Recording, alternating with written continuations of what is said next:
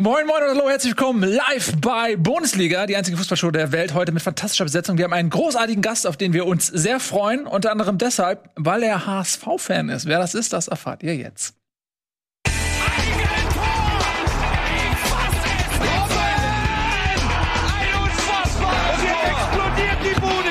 Kritisiert mir denn nicht zu viel, das ist ein guter Mann. Bei uns zu Gast heute Disaster. Herzlich willkommen, freue mich sehr, dass du da bist. Ähm, eine Größe Hallo, des. Raps, nicht nur in Hamburg, aber aus Hamburg. Ähm, und natürlich HSV-Fan, wie sich das gehört. Freue mich sehr, dass du da bist heute. Ähm, hören wir dich? Kannst du mal was sagen, Gerrit? Ich freue mich sehr, dass ich da sein darf. Ich hoffe, ihr hört mich. Sorry Ja. auch fürs äh, Delay und die äh, leichte Verspätung. Geht das so klar mit Bild und Ton? Wunderbar. Besser als das, was wir, was wir sonst so angeboten kriegen von Tobi und Nico hier. Genau, die das seit Jahren machen. Ähm, ich freue mich sehr, nice try. dass du da bist. Äh, natürlich herzlich willkommen auch Nico und Tobi aus dem Homeoffice. Und äh, lieber Gerrit, ähm, so dein, dein bürgerlicher Name, Disaster, dein Künstlername, der Nico, der ist ja kein Unbekannter, ähm, der seinerseits eine Größe des Rap ist, weniger am Mikrofon rappend, als er am Mikrofon interviewend. Der hat so viel Informationen über dich, der würde dich gerne mal vorstellen. Oder? Also, äh, sagen wir so, also ich wollte einfach, das war ganz lustig in der Konstellation, muss ich ja erzählen, Gerrit, als es darum ging, ich weiß gar nicht, ging, glaube ich, damit los, dass wir beide über darüber gesprochen haben, über Bundesliga und über Fußball mal drüber reden oder so. Ich weiß gar nicht mehr, wo es hergekommen ist, aber auf jeden Fall aus der Konstellation heraus diese drei ähm, oder vor allem zwei von drei wirklichen Anti-Deutschrap-Experten, die da mit im Raum sitzen. Wie bitte? Ähm, halt dann erstmal ein bisschen Infos braucht, ja? Tobi Escher, ich meine dich. Ähm, und dann ja. Ähm, muss ich dir mal ganz kurz erzählen, dass äh, du ja unter anderem eine, ähm, eine äh, traumhafte Hymne für die Stadt gerade geschrieben hast, die seitdem bei mir auf Rotation läuft. Und äh, dazu noch ein Album, das, äh, glaube ich, also man kann schon sagen, wahrscheinlich das stärkste deiner Karriere bisher ist und dementsprechend dafür sorgen wird, dass sich jetzt sehr viele Leute hören werden. Und das alles, obwohl du HSV-Fan bist, wie schon angesprochen ist. Aber wir ja über die Jahre auf FIFA Cups schon sehr viel Freude miteinander hatten und sehr viel auch über Fußball geredet haben und dass es eigentlich nur logisch war, dass du mal herkommst. Ja, ey, wie gesagt, also vielen Dank erstmal für, die, äh, für das nette Introducing und ähm, ja, ich freue mich sehr, dass ich da sein darf. Schlecht vorbereitet und zu spät, also alles wie immer, das sind meine Kernkompetenzen. Unsere Rapper. auch. Das trifft sich sehr gut. ähm, wir kommen nämlich auch gerade aus einer vorherigen Sendung hier runtergesprintet, sind deswegen auch noch leicht schweißgeperlt, äh, hungrig und äh, unterzuckert. Ähm, aber lass uns mal, bevor wir über den HSV sprechen, ich freue mich sehr, dass du da bist, auch weil ich endlich jetzt mal Raum bekommen werde, über diesen Verein zu sprechen. Normalerweise bekomme ich den nicht, weil die ja abgestiegen sind und wir eigentlich nur erste Liga besprechen. Deswegen können wir nachher schön noch mal schnacken über den HSV. Lass uns aber anfangen ähm, mit der Bundesliga. Und da hat Tobias Escher ja wieder Tagesordnungspunkte für uns aufgeschrieben, an die wir uns immer sklavisch halten. Und der erste ist Alonso in Gladbach. Gerüchteküche brodelt. Und zwar nicht als Spieler, sondern Xabi Alonso soll, ich glaube, seine Profi-Trainerkarriere sogar starten in Gladbach. Ich weiß gar nicht, hat er irgendwo schon trainiert vorab? Zweite spanische Liga, glaube ich. Zweite spanische Liga? Dritte, dritte, Dritte? spanische Liga. Dritte Der spanische Liga? trainiert gerade, der trainiert gerade die B-Mannschaft von Real Sociedad, hat auch schon bei Real Madrid in der Jugendarbeit trainiert, ich glaube U14 oder U13, ist aber gerade sehr erfolgreich tatsächlich mit der B-Mannschaft von Real Sociedad. Die sind Tabellenerster der dritten spanischen Liga. Ja, so eine schöne Empfehlung. Was ist denn dran an dem Gerücht? Haben, haben wir geheime Quellen vielleicht in Gladbach? Ja, es ist ja, es ist ja so, dass ähm, die Bild-Zeitung dieses Gerücht heute Morgen aufgemacht hat ähm, und damit auch die Sportberichterstattung aufgemacht hat. Und es ist aber zumindest nach meinen Informationen überhaupt nicht fix und das hat auch jetzt die Bild-Zeitung so gesagt. Und ich habe davon auch noch nicht gehört gehabt und ähm, ich bin mir auch nicht sicher, ob das tatsächlich zustande kommt. Es kann sein, kann aber auch nicht sein. Aber es ist auf jeden Fall nicht so, wie die Bild-Zeitung heute Morgen berichtet hat, dass da schon alles in trockenen Tüchern ist und dass das schon unterschrieben ist. Ähm, das ist keineswegs so. Ja, wie immer sind wir gut informiert, besser als die Bild-Zeitung. Ähm, wir wissen, wir sagen nämlich, dass wir nichts wissen. Ja, aber zumindest ähm, ist da nicht komplett, also ist nicht komplett erfunden. Scheinbar ist an dieser Personalie, Alonso ist ja scheinbar was dran, ob es jetzt fix ist oder nicht. Und das finde ich schon mal, also da hätte von uns wahrscheinlich keiner drauf getippt von der Woche. Nee, vor allem so, ein- so ein schillernder Name, ne? Also im Trainerbereich jetzt natürlich noch nichts gerissen, äh, aber Weltfußballer. Ja. Ja. Und ich weiß noch, wir haben ja letzte Woche haben wir ja auch über Nation Nationalmannschaft und potenzielle Trainer und so geredet. Und da haben wir auch darüber geredet, wie viel Erfahrung ist wichtig. Und da wäre ja jetzt auch wieder das Thema, Xabi Alonso, würde er das Rüstzeug mitbringen, um einen Bundesliga-Verein wie Gladbach mit ja durchaus Ambitionen ähm, zu, zu übernehmen? Oder hat er dann noch jemanden an seiner Seite, der irgendwie Hansi Flick heißt? Das müssen wir Tobi beantworten. Man müsste da, ähm, man darf natürlich nicht den Fehler machen, einerseits zu sagen, nur weil er ein Ex-Spieler ist, hat er es schon drauf. Ähm, aber andersrum darf man nicht den Fehler machen zu sagen, nur weil er ein Ex-Spieler ist, hat es nicht drauf. Also es ist ja nicht so, dass er nicht ähm, schon Trainer ist. Er macht das ja schon, er ist schon am Trainieren.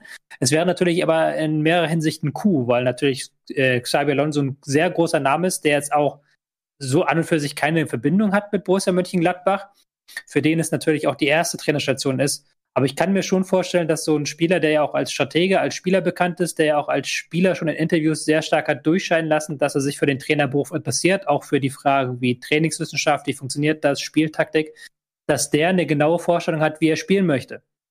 Was ich wiederum interessant finde, ist, dass es aus, ähm, was man jetzt, was ich jetzt heute so gelesen habe, über seine Mannschaft, die er trainiert, dass die sehr stark auf Ballbesitzfußball setzt. Also, dass die in der dritten spanischen Liga den meisten Ballbesitz haben, über 60 Prozent im Schnitt im Spiel, dass er sehr stark von Guardiola beeinflusst ist, den, ähm, der ihn ja auch bei Bayern München trainiert hat. Das wäre dann wieder so ein leichter Stilwechsel bei Gladbach, weil die ja unter Rose so ein Stück weit von diesem langsamen Fußball, den sie auch unter Hacking gespielt haben, abgekommen sind zu mehr Tempo. Ja, da können sie auch die Hacking, die Hacking zurückholen. Ist auch eine Option, der ist ja auf dem Markt. Obwohl ist er nicht aber, in Nürnberg. Aber äh, Jungs, habt ihr auch immer dieses, was du schon gesagt hast, dieses beobachtet ihr das auch immer im, im, europäischen Fußball, wie denn diese Superspieler, wenn sie dann Trainer werden, wie die dann so arbeiten? Also bei mir fällt da nämlich immer so als erstes gerade in der jüngsten Vergangenheit Steven Gerrard ein, der äh, Glasgow Rangers ja übernommen hat, mhm. die Liverpool-Legende. Und das war ja die letzten zehn Jahre inklusive Insolvenz so, dass es ein Celtic Glasgow-Land war. Und jetzt ist äh, Glasgow Rangers erfolgreicher denn je in der Geschichte des Vereins, glaube ich, mit ähm, äh, europäischen Wettbewerb, Pokal, Meisterschaft frühzeitig gewonnen und sowas alles. Also da scheint ein, ein klasse Spieler es auch super auf die Trainerbank geschafft zu haben. Und wer weiß, ja, gibt's, ich mein, wenn Beispiele für beide Seiten. Ne? Mhm. Also ja, wenn du jetzt meine, Frank Lampard nimmst zum Beispiel in Chelsea, mehr oder weniger gescheitert. Stefan Effenberg, ja, aber ist euch mal aufgefallen, der deutsche Frank Lampard. gibt es einen Zusammenhang zwischen Position als Spieler und Wahrscheinlichkeit, Trainer zu werden? Weil sowohl Gerard als auch Lampard als auch Alonso sind alles zentrale Mittelfeldspieler. Ich glaube, Guardiola war auch zentraler Mittelfeldspieler, oder? Sie dann. Sie dann, ja. Äh, vielleicht ist das tatsächlich irgendwie so, so ein strategisches Gehen, was die Leute einfach mitbringen. Also ich schätze mal, wenn du auf dem höchsten Niveau auch in der, in, bei so Top-Vereinen die Schalt- und Waldzentrale bist, dann musst du wahrscheinlich auch einfach das Fußballspielen einfach vielleicht ein bisschen besser noch verstehen als, weiß ich nicht, jetzt ein Innenverteidiger oder ein Stoßstürmer oder so. Keine Ahnung, ich will dir nicht ihre Skills absprechen, aber ich glaube schon, dass das, dass da ein Skillset abverlangt wird als Spieler, was dir, was es zumindest als Trainer dann begünstigen kann. Mhm. Was natürlich nicht automatisch heißt, dass ein Torhüter nicht auch ein toller Trainer sein kann oder Baum so. zum Beispiel. War aber, der Torhüter oder was? Ja, war Torhüter, aber war nie wirklich ähm, hochklassig gespielt. Also er hat, weil er, er, hat nicht diese Körpergröße gehabt. Also der ja. ist unter 1,80 ähm, und das ist ja für einen Erstligatorwart einfach zu klein. Aber er war ein guter Torwart. Aber was du halt auch nicht vergessen hast, dass diese Spieler, die wir genannt haben, Lampard, Gerard, ähm, Alonso, das waren auch Leader in ihrem Team. Das war nicht nur die Position, ja. sondern das waren Captain, Kapitäne, das waren äh, äh, über Jahre hinweg Koryphäen in ihren Vereinen, zu denen alle jungen Spieler hochgeguckt haben. Also die haben ja schon im Prinzip waren die wahrscheinlich schon der verlängerte Arm vom Trainer auf dem Feld immer. Mhm. Also das ist wahrscheinlich auch kein Zufall. Sehr schönes äh, Interview übrigens neulich gesehen mit äh, Steven Gerrard, der natürlich gefragt wurde, wahrscheinlich wird er das ständig gefragt, wann er denn Liverpool-Trainer wird so ungefähr.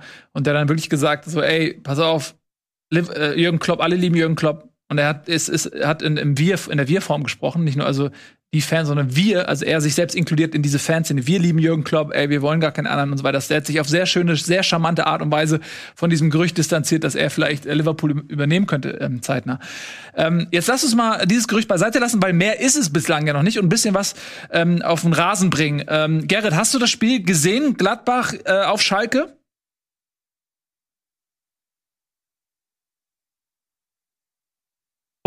Ich glaube jetzt. Hört er uns noch? Hörst du uns noch, Gerrit? Du bist mute, glaube ich. Du bist gemutet. Check mal. Oder du hast irgendwas geändert. Wir hören dich gerade nicht. Kein hm. Ton leider gerade. Gerade kein Ton, lieber Gerrit. Hm. Sonst würde ich da vorne, versuch das mal, versuch das mal zu checken und du redest einfach rein, ja? Und wir merken ja, wenn wir dich hören. War da was? Noch hören wir dich nicht. Nee, leider nicht. Uh. Ähm. Wahrscheinlich hat er ja schon sehr viele weise Sachen auch zu, zu Xabi Alonso zu sagen. ja, wirklich alle verloren. Aber wir haben ihn gehört. Das, das, ist ja. das, ist das Problem. Okay, ich hoffe, du hörst uns, aber Gerrit, versuch das mal zu fixen und redest einfach rein und sobald wir dich hören, bist du, bist du dran sozusagen. Ähm, aber dann würde ich jetzt sozusagen die Frage mhm. erstmal weitergeben ähm, an die Gruppe. Schalke verliert zu Hause gegen Gladbach 13-0 und ehrlich gesagt, Schalke macht da weiter und Gladbach bekommt so ein bisschen Urlaub auf Schalke, so, oder? Von der derzeitigen Krise. Das ist ja, auf jeden Fall unangenehm, Schalke zuzugucken gerade. Das ist, äh, wie sie es versuchen, wie sie auch irgendwie da. Also, aber, aber das, das, das, ist so ein unwürdiger Abschied, habe ich gerade das Gefühl, diese ganzen Spiele, weil du jeder, jedem Gegner anmerkst, die machen Tor und dann verwalten sie so ein kleines bisschen und dann versucht Schalke ambitioniert und dann sitzt der Gegner wieder einen Gang höher und dann macht er Tore und das sind so Gegentore, ähm, die dürfen der Bundesligamannschaft nicht fallen und dann äh, verlieren sie wieder ein Spiel ziemlich deutlich. Ich finde es auch mittlerweile unangenehm, mir Schalke-Spiele anzugucken, weil das so, du guckst dir die Spiele an und denkst dir eigentlich, denke ich dann immer so, Respekt, dass sie noch rennen, also, aber was sollen sie auch machen? Die können ja nicht einfach jetzt aufhören. Aber die haben ja trotzdem, bis zum Schluss sind die angerannt und haben gespielt und, und du denkst dir nur so, aber spätestens nach Abpfiff wissen die doch auch alle, was die Zeit geschlagen hat äh, und gucken schon, wo wechseln sie hin. Oder muss ich mit in die zweite Liga? Scheiße. Das habe ich mir komplett anders vorgestellt und so. Also es ist einfach, äh, man, man kriegt richtig Schuldgefühle, wenn man Schalke zuguckt. Ja, aber man kann, also ich glaube, es gibt zwei Herangehensweisen das eine ist, man kann sich sehr früh auf diesen Abstieg vorbereiten. Der Verein kann planen, sofern er sich so aufstellt, dass er planungsfähig ist. Die Spieler können planen, die Berater können sich umschauen. Du hast relativ früh Gewissheit. Wenn du zum Beispiel Relegation spielst und nicht weißt, bis zum Schluss, welche Liga wird es sein, das kann für den Verein deutlich schwieriger sein, weil du diese Planungssicherheit nicht hast. Du kannst ähm, ja beides gleichzeitig nebeneinander herplanen. Das ist ja auch nicht schlecht. Und Schalke ist jetzt mittlerweile so schlecht, dass du dich fragst, wie wollen die in der zweiten Liga bestehen? Also erstmal müssen sie sowieso einen kompletten, einen kompletten neuen Kader sich zusammenstellen und komplett neu aufbauen. Aber wenn du guckst, zum Beispiel in Paderborn letztes Jahr war nicht annähernd so schlecht, wie Schalke es jetzt ist. Und die haben mit dem Aufstieg nichts zu tun in der zweiten Liga. Also es ist ja nicht mal eben so runtergehen und dann direkt wieder hochkommen. Ja, aber die haben auch Klaus Jasula verloren. Und, und ehrlicherweise ist diese ganze Posse rund um, rund um äh, Rangnick, und das muss man ja wirklich so sagen, dass die, ähm, die, die, also A, den Namen ins Spiel bringen und dann die Art und Weise, wie damit umgegangen wird, dann die öffentliche Absage von ihm und dann wieder, was sind sie ja nicht mal Vereinsvertreter, ne? Verantwortliche sich hinstellen und sagen, ja, das habe ich jetzt noch nicht gehört wie eine endgültige Absage, sondern er sagt ja im Moment, um dann nochmal wieder zu sagen, nee, es ist wirklich vorbei und im Verein selber sich gegenseitig zu erzählen, dass man äh, ja ganz anderer Meinung ist bei der Suche, weil dadurch ja der andere Kandidat jetzt angeblich zurückgezogen hat und so. Also das, das Desaster, Entschuldigung, scheiße, das schlechte Wortwahl gerade, ist, ist auf jeden Fall äh, drumherum fast noch größer als auf dem Platz. Und das macht mir viel, viel mehr Sorge aus Schalke Sicht. Ja, da bin ich voll bei dir. Wir können, wir können uns darauf einigen, dass die weg sind, oder? Ja, nee, wir hören dich leider immer noch nicht. Aber ich glaube, Gerrit versucht das im Hintergrund zu fixen, vielleicht mit unserer lieben Regie. Deswegen versuchen wir einfach mal weiter. Ähm, vielleicht noch mal neu connecten oder so. Ähm, Entschuldigung, Tobi. Du meinst, dass sie so eigentlich der Schalke abschneidet? Ja, klar, also das ist ja, gelaufen. Also noch. Äh also mal, mal ganz jetzt mal das jetzt äh, nach diesem Spieltag sind sie jetzt müssen sie fünf Siege holen, um überhaupt ranzukommen und sie haben noch acht Spiele. Also Nein. Tobi Escher. Also. also Schalke ist für mich jetzt also die mathematische Wahrscheinlichkeit ist noch gegeben, aber äh, wir kommen ja gleich noch zum restlichen Abstiegskampf. Ähm, die Ergebnisse der Konkurrenz plus das eigene Auftreten. Für mich ist Schalke im Prinzip jetzt auch schon rechnerisch abgestiegen. Also vorher war es auch schon höchst unwahrscheinlich, aber jetzt, wo auch quasi alle anderen punkten. Also. Ja, also du merkst aber, ja auch, aber weißt du, das, was wir auch über die anderen ähm, Mitabstiegskonkurrenten geredet haben, ne, Bielefeld, Mainz und so die sind ja nicht so tot wie Schalke. Das ist ja auch ein Problem. Mhm. Also, wenn du dir anguckst, ein William nach, glaube ich, 20 Minuten ausgewechselt, ähm, mhm. aus Leistungsgründen. Also, das ist einfach in, in dieser Mannschaft, die ist mehr oder weniger tot und das siehst du denen auch an. Es kommt, die, die einzigen, die noch laufen, sind im Prinzip die, die neu geholt wurden im Winter. Und mal wie William? ja, tatsächlich, guter, guter Punkt. ähm, ja, also es ist, es ist wirklich einfach die versuchen jetzt natürlich noch, sich nicht in jedem Spiel 8-0 oder 6-0 abschießen zu lassen. Was sollen sie auch machen? Ey, die können froh sein, muss man an der Stelle sagen, dass keine Fans im Stadion sind, weil ähm, die Schalke-Fans Ja, sind ja nicht, jetzt oder? nun, die sind ja nun nicht nicht. lei leise unterwegs und äh, das wäre wahrscheinlich für die Spieler. Vielleicht hätte es auch zum richtigen Zeitpunkt den ja, Arschtritt äh, gebracht, den sie vielleicht Ein gebraucht Glück. hätten, aber ich glaube, jetzt willst du da auch nicht vor Publikum stehen. Nee, also ich glaube wirklich, die können sich sehr darüber freuen. Ähm, ich sehe gerade, Gerrit, wir hören dich jetzt, glaube ich, ne?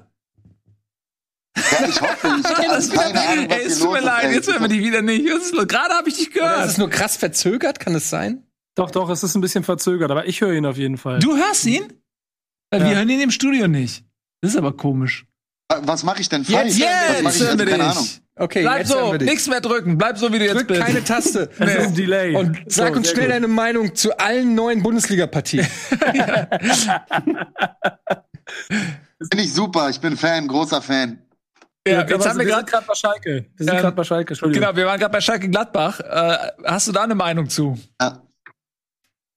Äh, nee, ich habe die Zusammenfassung geguckt, aber auch nur, äh, auch nur sporadisch. Ich hätte zu, ich hätte zu äh, Xabi Alonso hätte ich ganz viel sagen können. Ja, sag doch mal. Nee, also ich glaube grundsätzlich ist das ja auf jeden Fall, ein, ist der Typ ja, macht ja einen sehr aufgeräumten, konzentrierten Eindruck, ist als äh, Spielmacher hat er irgendwie ein gutes Spielverständnis in jedem Fall. Und ich glaube, dass das ziemlich gut werden kann, könnte. Also ich glaube, es hat auf jeden Fall das Potenzial, ziemlich gut zu werden. Wenn es denn so kommt. Sag mal, kurze Frage: Hast du eigentlich selber Fußball gespielt? Oder spielst noch selber Fußball? Im Verein oder so? Ich spiele immer, ich spiele immer noch Fußball, ja. Also ich habe immer viel Fußball gespielt und jetzt die letzten paar Jahre auch. Wisst ihr, guck mal, ey, es ist wirklich, ich bin hier so, ich bin so hierher gerusht, ne? Dann haben wir Tonprobleme und dann macht mein Hund hier im Hintergrund noch die ganze Zeit Remi Demi. Für mich, ich bin so derbe durch den Wind einfach. Deswegen verzeiht mir auf jeden Fall. Ja, alles gut, gar kein Problem. Ähm, ja, also Xabi Alonso, ja, haben wir eben auch ähm, ähnlich eingeschätzt wie du. Falls da was dran sein sollte, ist auf jeden Fall für die Bundesliga, finde ich spannend, nochmal zu gucken. Ähm, entweder, entweder ist es für ihn der Auftakt zu einer richtig glorreichen Trainerkarriere, ne, oder er scheitert und dann geht's erstmal wie bei Ismail oder wie, sie, ne, wie die Trainer heißen. Die Aber ich hätte Bock, den. Ich finde, es ist auch irgendwie geil, dass ein Spieler wie er dann äh, in die Bundesliga kommt und zu einem Verein, der offensichtlich nicht mal Europa League spielt. Ähm, das ist ja, äh, das spricht ja auch für die Bundesliga. Ja, und da finde ich, hast du wieder nochmal einen Kniff zurück zum Ergebnis ähm, gebracht. Ein Kniff? Eine Überleitung, wollte ich sagen. Ähm, nämlich, wie ist denn dieses Ergebnis einzuschätzen? Weil für mich ist das wirklich einfach nur eine kleine Unterbrechung der Krise für Gladbach. Oder glaubt ihr, dass das jetzt einen Aufwind gibt? Ja, also ich sag mal so, ich, dass die gegen Schalke gewinnen, da, äh, das war klar. Aber jetzt wird's dann auch schon wieder, äh, würde auch schon wieder anderer Wind wehen gegen Freiburg, die jetzt auch einen Lauf haben ähm, als nächstes. Und ich glaube nicht, dass Gladbach ehrlich gesagt noch in die Euroleague kommt. Da sehe ich einfach die Vereine, die vor denen sind, ähm, inklusive Leverkusen und Dortmund, die ja auch noch um die Euroleague kämpfen. Ähm, ist natürlich nicht einfach für, für Gladbach. Also Xabi Alonso äh, muss keine Angst vor Dreifachbelastung haben, glaube ich. Das könnte tatsächlich so passieren. Ich würde es nicht ganz ausschließen, weil sie ähm, zumindest in der Liga jetzt die ganz großen Kaliber weg haben und die ein paar leichtere Spiele jetzt vor der Brust haben, Freiburg, Hertha und dann schon gegen Frankfurt, aber sie haben auch noch ein paar, wie gesagt, wirklich leichtere Gegner wie Bielefeld oder entschuldige Nico Werder Bremen. Ey! Und, und wenn sie da jetzt das nächste Spiel, das glaube ich richtungsweise wird, gegen Freiburg gewinnen, dann könnten sie noch vorne reinrutschen, auch weil ja dieser Kampf um Platz 7 jetzt kein Kampf der Schwergewichte ist momentan. Weil Du hast einen Leverkusen, das komplett schwächelt, du hast eine Union Berlin, das so ein bisschen aus dem Tritt ist. Freiburg, klar, die sind da, mit denen ist da zu rechnen. Aber es ist nicht völlig aus der Welt, dass die sich irgendwie noch auf Rang ähm, 7 oder 6 retten. Ich möchte, dass du Stuttgart inkludierst, nicht, dass wir wieder Mhm. unterstellt Stuttgart, bekommen, wir ja. würden uns nicht äh, für Stuttgart interessieren. Äh, wir werden leid, dass, gleich ich die noch einem, dass ich die nach einem 0 zu 4 jetzt mal vergessen habe bei dem Kampf um Europa. Ja, aber das war gegen die Bayern und wenn die Bayern Bock haben, Ja. dann verlierst du auch mal höher als 4 zu 0, auch wenn es nur 10 sind. ja, Da ist halt ein Thomas Müller, der für drei läuft. Ähm, wir werden gleich den Abstiegskampf noch ein bisschen weiter beleuchten. Natürlich auch ähm, äh, den Kampf um die Euroleague-Plätze und wie die verschiedenen Wettbewerbe nächstes Jahr heißen. Vorher machen wir allerdings ein kleines bisschen Werbung und dann sind wir gleich wieder zurück. Und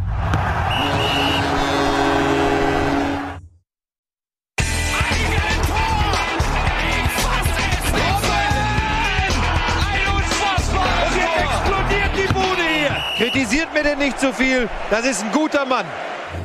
Herzlich willkommen zurück bei Bundesliga Live. Ihr Lieben, heute zu Gast Disaster, HSV-Fan und Rapper aus Hallo. Hamburg. Schön, dass du da bist, Gerrit. Anfänglich mit ein bisschen Tonproblemen. Nach wie vor, danke. Aber jetzt läuft's. Leute, äh, wir sind mit im Abstiegskampf und da bleiben wir auch, weil, seien wir ehrlich, das ist wie so oft in den letzten Jahren das Spannendste an der Bundesliga in Ermangelung eines Titelkampfes, obwohl ja dieses Jahr gibt's ja so halbwegs einen äh, zwischen Leipzig und Bayern. Aber unten ist es richtig, richtig spannend. Schalke hat verloren, das haben wir schon besprochen und damit im Prinzip fast den letzten Sargnagel äh, eingeschlagen. Aber danach wird es Ja, aber spannend. im Ernst, ich finde das, das zum Beispiel finde ich so, dass so, so gerade in Bezug auf Schalke, ich finde ehrlich gesagt, das Ding war doch, also, ja, rechnen hin und her, aber eigentlich war das Ding doch, ist das Ding schon seit einer Ewigkeit durch, weil ja auch null irgendwie Perspektive bestand oder man da nichts gesehen hat, wo man jetzt irgendwie das Gefühl gehabt hätte, dass da jetzt nochmal irgendwas passieren könnte oder so. Also, ich glaube, Schalke kann man eigentlich was- seit was weiß ich wie vielen Spieltagen. Also, es müsste mit dem Teufel zugehen, wenn die nicht absteigen. Natürlich steigen die ab. bin ich bei dir. Auf der anderen Seite kann man auch richtig viel Geld gewinnen, wenn man jetzt auf Schalke wettet. Wenn du ein Euro auf Schalke gewinnst, bist du danach reich. Weißt du, was ich Äh, glaube, Leute? Ich glaube, meine Theorie ist folgende. Schalke ist ja chronisch pleite. Tönnies ist von Bord. Die brauchen Geld. Die haben sich gesagt, pass auf, wir manövrieren uns in so eine völlig aussichtslose Situation, dann setzen wir irgendwie 10 Millionen Euro auf unseren Klassenerhalt. Zack, Schalke, reichster Verein der Welt. Mal eine andere Frage an euch. Was glaubt ihr, so wenn ihr so halb, also zur Halbserie die Tabelle euch anguckt und die drei Mannschaften, die unten stehen, Mhm. wenn ihr euch überlegt, okay, ich setze auf jeden Zehner, dass die noch drin bleiben, hätte das quotenmäßig sich gelohnt, so beim Mainz 05, weil ähm, die steigen ja nicht ab jetzt und die hatten genauso viele Punkte wie Schalke 04 gefühlt und waren genauso am Arsch. Entschuldigung. Die hatten sogar weniger zwischendurch mal, nicht? Mhm, Ja. ja. Das, das darfst du nicht vergessen. Und, Und vor allen Dingen, da. ich glaube, da kriegst, kriegst du halt massiv Geld. Das, das habe ich ja wieder, wieder betont. Wer nach der Hinrunde mit sieben Punkten waren es, glaube ich, damals da stand, so wenig haben noch nie für einen Klassenerhalt gereicht. Die sind immer abgestiegen und Mainz ist jetzt dabei, was Historisches zu schaffen, nämlich noch irgendwie den Klassenerhalt sich hinzuvorstellen. Die sind in der Rückrundentabelle auf, äh, auf Platz 5. Das ist ähm, nicht so schlecht. Ich habe übrigens äh, äh, zur, zur Halbserie getippt, dass Mainz drin bleibt. Ja, lass uns doch mal über das äh, Match reden von Mainz, nämlich äh, den Auswärtssieg in Hoffenheim. 2-1. Ja. Wo man ja auch zu Recht fragen kann, was ist eigentlich mit Hoffenheim los? Die, also aus denen wird man auch nicht so richtig Mhm. schlau. Äh, je- jede Woche irgendwie komplett anders drauf. Die kann ich auch nicht greifen. Also wirklich von allen Mannschaften, so, äh, die, aus denen ich am wenigsten schlau werde, was auch so theoretisches Potenzial vom Kader angeht, aber wie selten das auch erreicht wird, so härter vielleicht noch, aber schon auch ein bisschen, also ich find, bin schon auch ein bisschen enttäuscht von Hoffenheim und das, obwohl ich noch nicht mal große Erwartungen hatte. Ist ja auch eine Leistung. Mich regt das ehrlicherweise auf, weil du ni- einfach nicht weißt, worauf du dich einlässt. Inklusive einem äh, Arsch voll für Werder vor ein paar Wochen da und auf einmal spielen sie solche Spiele. Aber äh, ja, grau, grau wie der Verein insgesamt, glaube ich, gerade. Ja. Aber sie haben natürlich auch eine schwierige Phase zu Beginn der Saison gehabt, ne? Ähm, hat Corona-Erkrankung gehabt und viele, viele Ausfälle. Aber, ja, aber dann, ja, aber da trotzdem eine Frechheit dann in der Europa League sagen und klanglos. äh, Ja, Molde. Ja, Alter, wobei da muss man, bin ich bei dir. Nee. Nee, aber nee, wenn du dir mal ich das weiß, was Spiel- sagen will. Ich weiß. Nico, lass mich, das, du weißt noch nicht, was ich sagen will. Du willst, du, Doch, ich weiß genau, ich, ich, du willst sag das extra sagen, was anderes. Bayer Leverkusen. Was? Nein, ich wollte sagen, dass natürlich haben sie gegen Molde verloren und das darf dir nicht passieren, aber guck dir mal die Statistiken an. Wenn du ein Spiel mit 20 zu 2 Schüssen beendest und verlierst es 2-0, äh, dann ist auch ein bisschen Pech und es kann auch mal vorkommen, äh, dass du in so einer Serie einfach so viel Pech hast, dass du am Ende total unverdient ausscheidest, auch gegen den Underdog.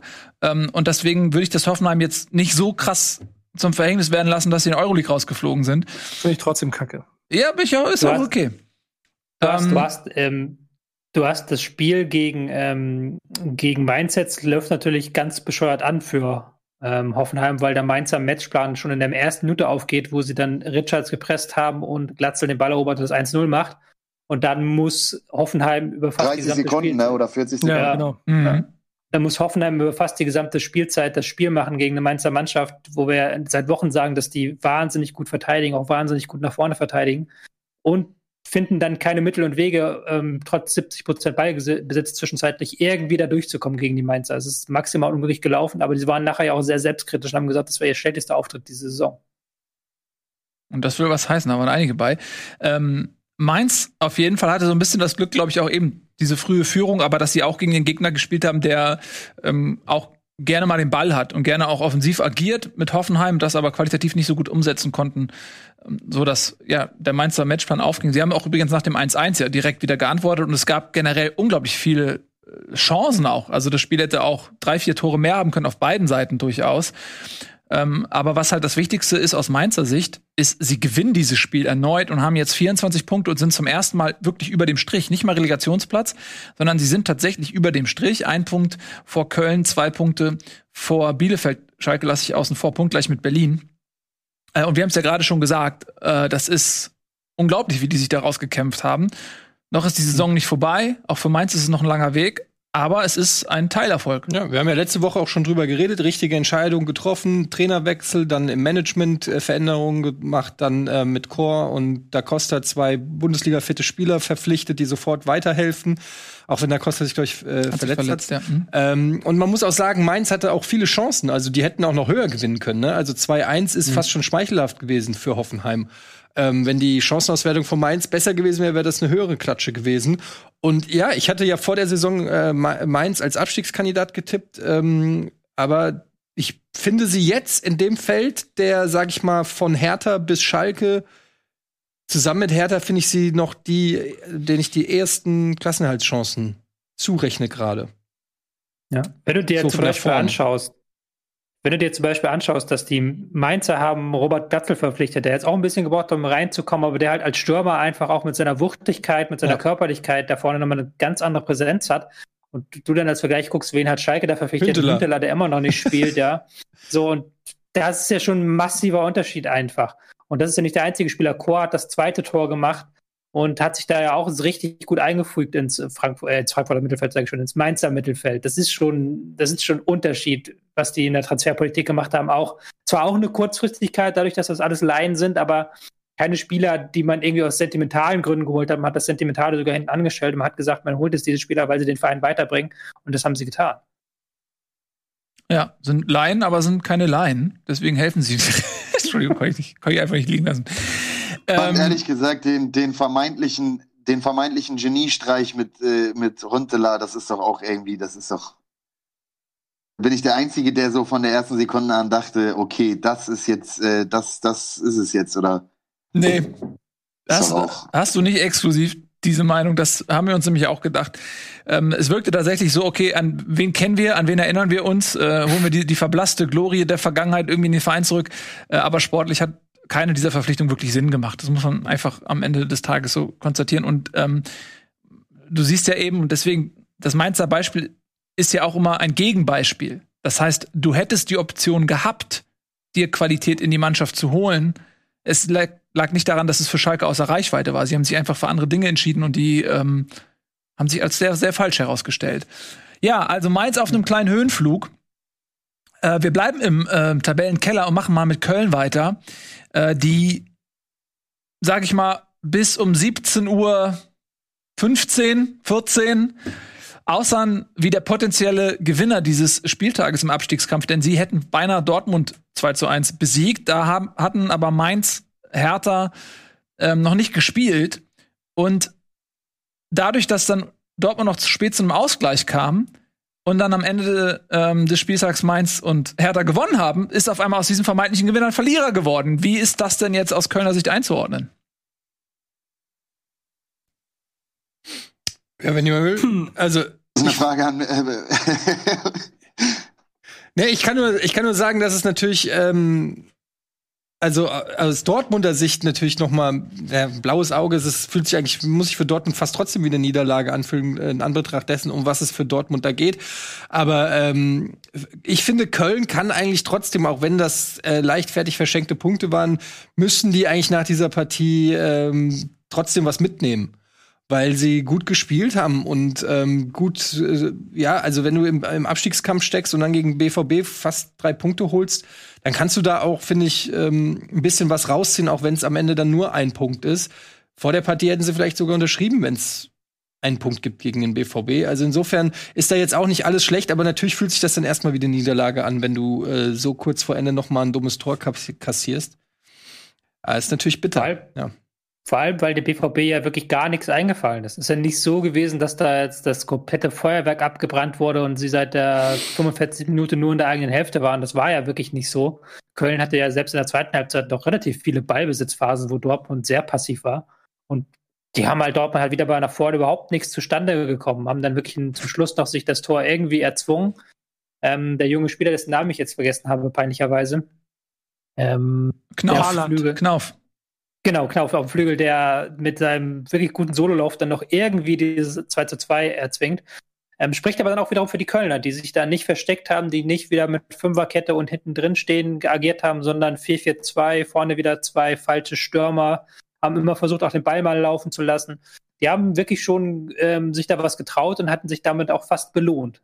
Ja, ich finde, bei Dortmund muss man konstatieren, dass die Qualität nicht so groß ist in der Breite, wie ich das zumindest zu Beginn der Saison gedacht hätte, weil du siehst jetzt fehlen mit Sancho und Guerrero auf der linken Seite die beiden Spieler, die in meinen Augen den Unterschied ausgemacht haben in diesem Aufschwung in den letzten Wochen, weil die auf der linken Seite so viele Aktionen hatten, auf engstem Raum Doppelpässe gespielt haben und auch immer wieder Haaland dadurch Räume ermöglicht und ihn dann auch in Szene gesetzt haben. Und dadurch, dass diese beiden jetzt fehlen, plus mit Reus jemanden auf der rechten Seite, der jetzt nicht so dominant gewesen ist, aber der durchaus auch als Captain da finde ich auch gute Momente hatte, oft auch Haaland auch oft, oft in Szene gesetzt hat.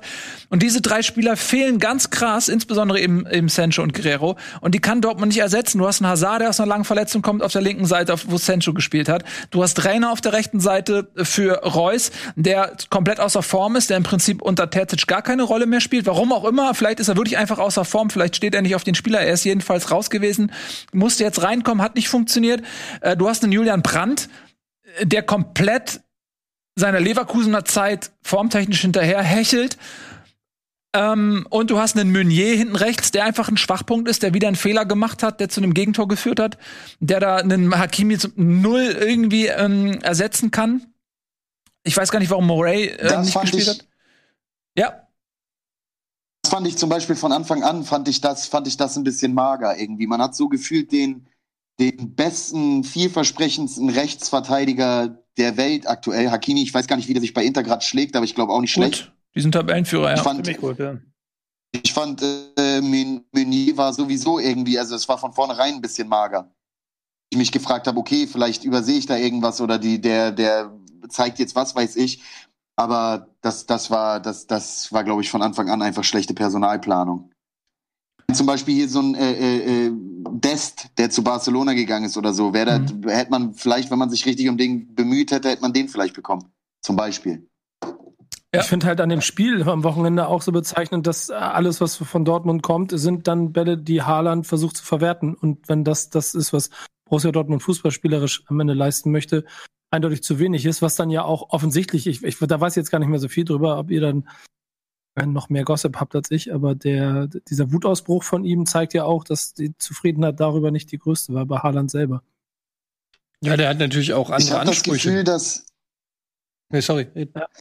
Ich habe das Gefühl, dass, dass, dass Klopp mit dem äh, irgendwie mit dem 4-2-3-1 äh, damals ja so, so gefühlt den Weltfußball dahingehend revolutioniert hat, dass man zwar irgendwie immer starke Stürmer hatte bei Dortmund, mit wenigen Ausnahmen jetzt die letzten Jahre, aber dass so eine, dass so, so quasi immer gefühlt von einem, einem äh, äh, über der Mittellinie eine krasse Torgefahr ausgegangen ist, wodurch irgendwie eine krasse Variabilität zustande gekommen ist. Und natürlich ähm, gibt es bei Dortmund immer noch viele Leute, die Tore schießen können, aber es ist, es ist nicht mehr, es ist nicht mehr diese Flexibilität, die es irgendwie, äh, die es irgendwie mal war, wenn es immer dann am Ende auf Holland ankommt, so wie Nico sagt. So denke ich. Hm. Vor allem, weil sie auch eigentlich die Spieler hätten dafür. Also um da wirklich nachzustoßen. Hazard hat ja auch schon genug Gegentor gemacht, aber sie binden es halt überhaupt nicht ein. Also es ist wirklich alles darauf eingerichtet, den Ball irgendwie in den Strafraum zu Haaland zu bekommen oder in den Lauf von Haaland. Und die gesamte Struktur, das sage ich ja seit Wochen, die gesamte Struktur im letzten, im letzten Drittel ist, ist für einen Eimer. Ähm, geht's mal gelinde gesagt, also mal drastisch gesagt. Wenn du das halt mit der Kloppzeit vergleichst, wo halt wirklich jeder Spieler genau wusste, wann, wie muss ein Strafraum wohin starten, dann ist das sehr, sehr mager bei ähm, Dortmund, weil sie halt eben auch viel zu selten in so kombinationsartige Situationen in den Strafraum reinkommen. Aber Ja. würdet ihr sagen, dass das schlechter geworden ist unter Terzic im Vergleich zu Favre? Oder war das auch schon unter Favre Mist? Das ist Ich auf hatte jeden Fall das Gefühl, dass es geworden. unter Favre alles ein bisschen in Stocken gekommen ist, weil Spieler auf dem Platz eine fehlen, also keine Idee mehr von dem hatten, wie, wie das Spiel laufen soll. Und Terzic jetzt also versucht, wieder ein bisschen mehr Struktur und, und auch Dynamik reinzubringen, was aber offensichtlich nicht angenommen wird. Und deshalb sieht das alles so ein bisschen hölzernd aus und äh, endet in langen Bällen auf Haaland. Du Ja. hattest bei Favre, du konntest bei Favre, wenn der Ball auf Außen war, konntest du immer sicher sein, es läuft einmal an den ersten Pfosten, läuft einmal in den Rückraum, dann kommen meistens kam dann diese Flanke gechippt an den zweiten Pfosten von Hakimi auf Guerrero und dann hat der den reingemacht. Ging natürlich diese Saison nicht mehr, weil da auf rechts äh, niemand da war, der das gelebt hat und weil sie auch immer mit Verletzten zurückkamen. Du hattest so bestimmte Sachen, auf die du dich festhalten konntest. Und ich habe jetzt das Gefühl, bei Terzic stehen halt eher so Abläufe im Pressing, Abläufe im Gegenpressing, im Fokus, die auch sehr wichtig sind und die sie auch besser machen, weswegen sie ja im Pokal und Champions League auch weitergekommen sind.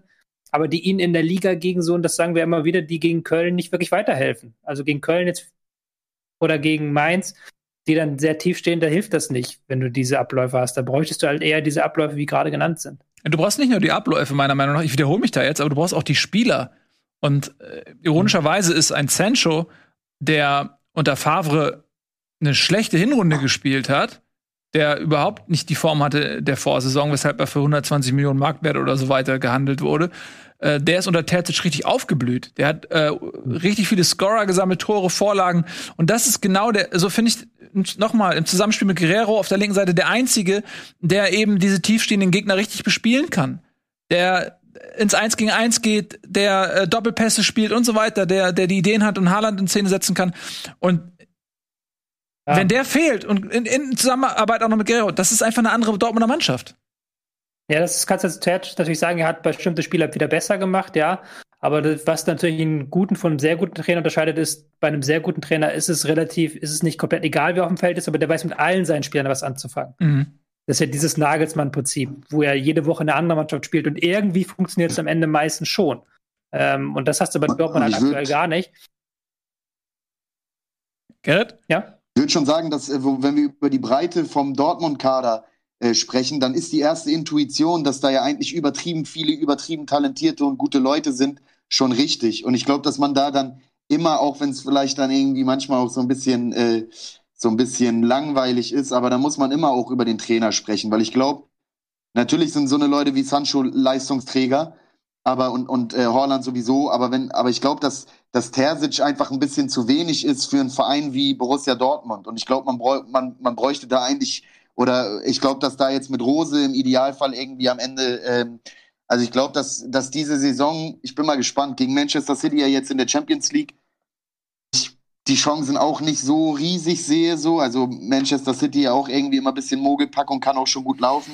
Aber ich sag, dafür, für das Potenzial, das diese Mannschaft hat, ne, ist das, ist das natürlich einfach grundsätzlich gefühlt jetzt in letzter Zeit zu wenig. Schon lange. Sowohl Dortmund als auch Gladbach beide dafür, dass sie mit neuen Trainern gute Arbeit leisten wollen. Danach habe ich das Gefühl. Ja, schauen wir mal. Lass uns mal ein bisschen ja, ähm, genau. Äh, auch den Gegner beleuchten, weil das ist für Köln ja schon ein Achtungserfolg gewesen. Man hätte fast Dortmund auch geschlagen und Dortmund ist jetzt, wir waren jetzt sehr kritisch, aber in den letzten Wochen hatten sie auch durchaus auch mal Ergebnisse. Das Sevilla-Spiel, Tobi hat's gesagt, ist ein ganz anderer Gegner vom Ablauf her, aber da waren sie sehr, sehr stark. Gegen Sevilla haben sie mir sehr, sehr gut gefallen, auch gerade im Rückspiel, als Sevilla unglaublich Dampf gemacht hat, haben sie dagegen gehalten, auch kämpferisch. Ähm, und äh, da haben sie mich schon auch beeindruckt. Also sie sind in meinen Augen jetzt nicht in der Vollkrise. Dortmund ist nicht mit Gladbach zu vergleichen, was das angeht, von den Ambitionen und dem, was am Ende dabei rauskommt. Äh, aber gegen Köln waren sie trotzdem am Rande einer Niederlage. Was hat denn Köln richtig gemacht? Außer sich hinten reinzustellen. Ich fand nicht nur, dass sie sich hinten reingestellt haben. Ich fand auch, dass sie immer wieder nachgeschoben haben, dass sie, ähm, dass jetzt dieses Ding mit den zwei falschen Stürmern funktioniert aus meiner Sicht immer besser. Ist natürlich aus der Not geboren, aber mittlerweile haben sie es auch, wie sie es einbinden und schaffen sie es auch, dass die Außen dann mal wirklich Tiefe schaffen, in den Strafraum reingehen. Siehe das Tor von Jakobs, der das Ding ja da richtig reingeballert hat. Ähm, da merkst du schon, da, da wächst was zusammen. Und ich finde es auch gut, dass ähm, Gistol jetzt, wo er so angeschossen ist und wo er wirklich, wo es ja auch hieß, wenn sie gegen Dortmund verlieren, dann ist Gistol weg, ähm, dass er da nicht komplett den Kopf in den Sand steckt und sagt, wir gehen uns, ziehen uns jetzt komplett zurück, sondern sie hatten jetzt so mehrere Spiele, wo sie auch ein bisschen aktiver gespielt hatten, hatte ich das Gefühl, als noch Mitte der, Mitte der Saison. Ich glaube, Gistol hat irgendwie Plot Armor oder sowas. Der ist einfach nicht wegzukriegen. Kann auch sein, ja. Ja. ja. Immer, immer, wenn Immer er kurz davor ist zu fliegen, gewinnt Schalke, äh, gewinnt Köln oder spielt Unentschieden und er rettet sich. Ich finde es aber irgendwie ganz cool. Also Ja. ich finde äh, das, also ich würde, das finde ich eigentlich nice, wenn, wenn dann der Verein sagt, nee, wir vertrauen ihm und dass er diese Situation meistert. Dadurch kommt auch eine gewisse Ruhe rein. Klar, wenn es ist immer die Frage, wenn es jetzt schief geht, dann war es natürlich komplett scheiße, dann würde ich als Köln-Fan ausrasten. Aber ähm, ich habe nicht das Gefühl, dass er die Mannschaft das verloren hat oder so. Es gibt ja wirklich so Situationen, ähm, wo du sagst, okay, da, das passt nicht mehr mit dem Trainer oder so.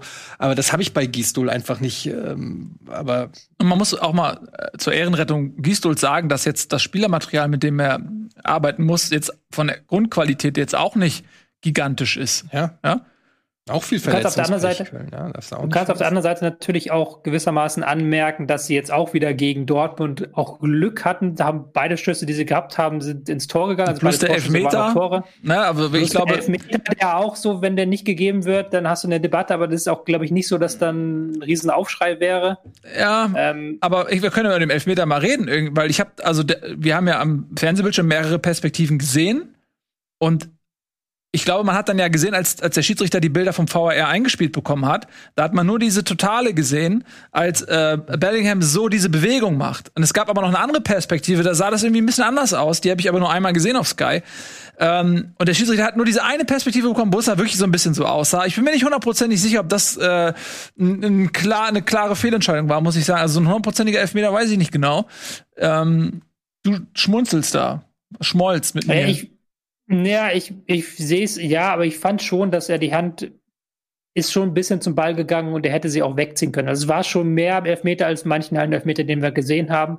Aber das ist wieder dieses, dieses blöde Ding, muss der VAR da eingreifen? Ist es eine klare Fehlentscheidung? ja, das meine ich. Das ist eine klare. Fehlentscheidung und der Aber es kann natürlich auch sein, dass der Schiedsrichter gesagt hat, hey, sorry, ich habe da gar nichts gesehen, kannst du mir nochmal bitte helfen, VAR? Das kann ja auch sein. Ja, aber na, also was ich da, was mich, was ich ein bisschen kritisiere, er sieht nur diese eine Perspektive. So, von ganz weit hinten. Da musst du halt noch mal eine andere Perspektive zeigen, wo man sieht, wo der Ball genau, äh, weil das hier, was ist doch, was ist mit der T-Shirt-Linie? Was ist, ich, er kriegt, er macht ja nicht Ja, so. war, dafür, Ja, ja, das also- war zu tief. Ja, aber er war ja schon am. Unterarm, wenn ich das richtig gesehen habe. Naja. Das ist schwierig. Was ich schwierig. sagen wollte, es ist in meinen Augen jetzt, ich glaube nicht, dass der von 10 von 10 Mal gegeben wird, dieser Elfmeter.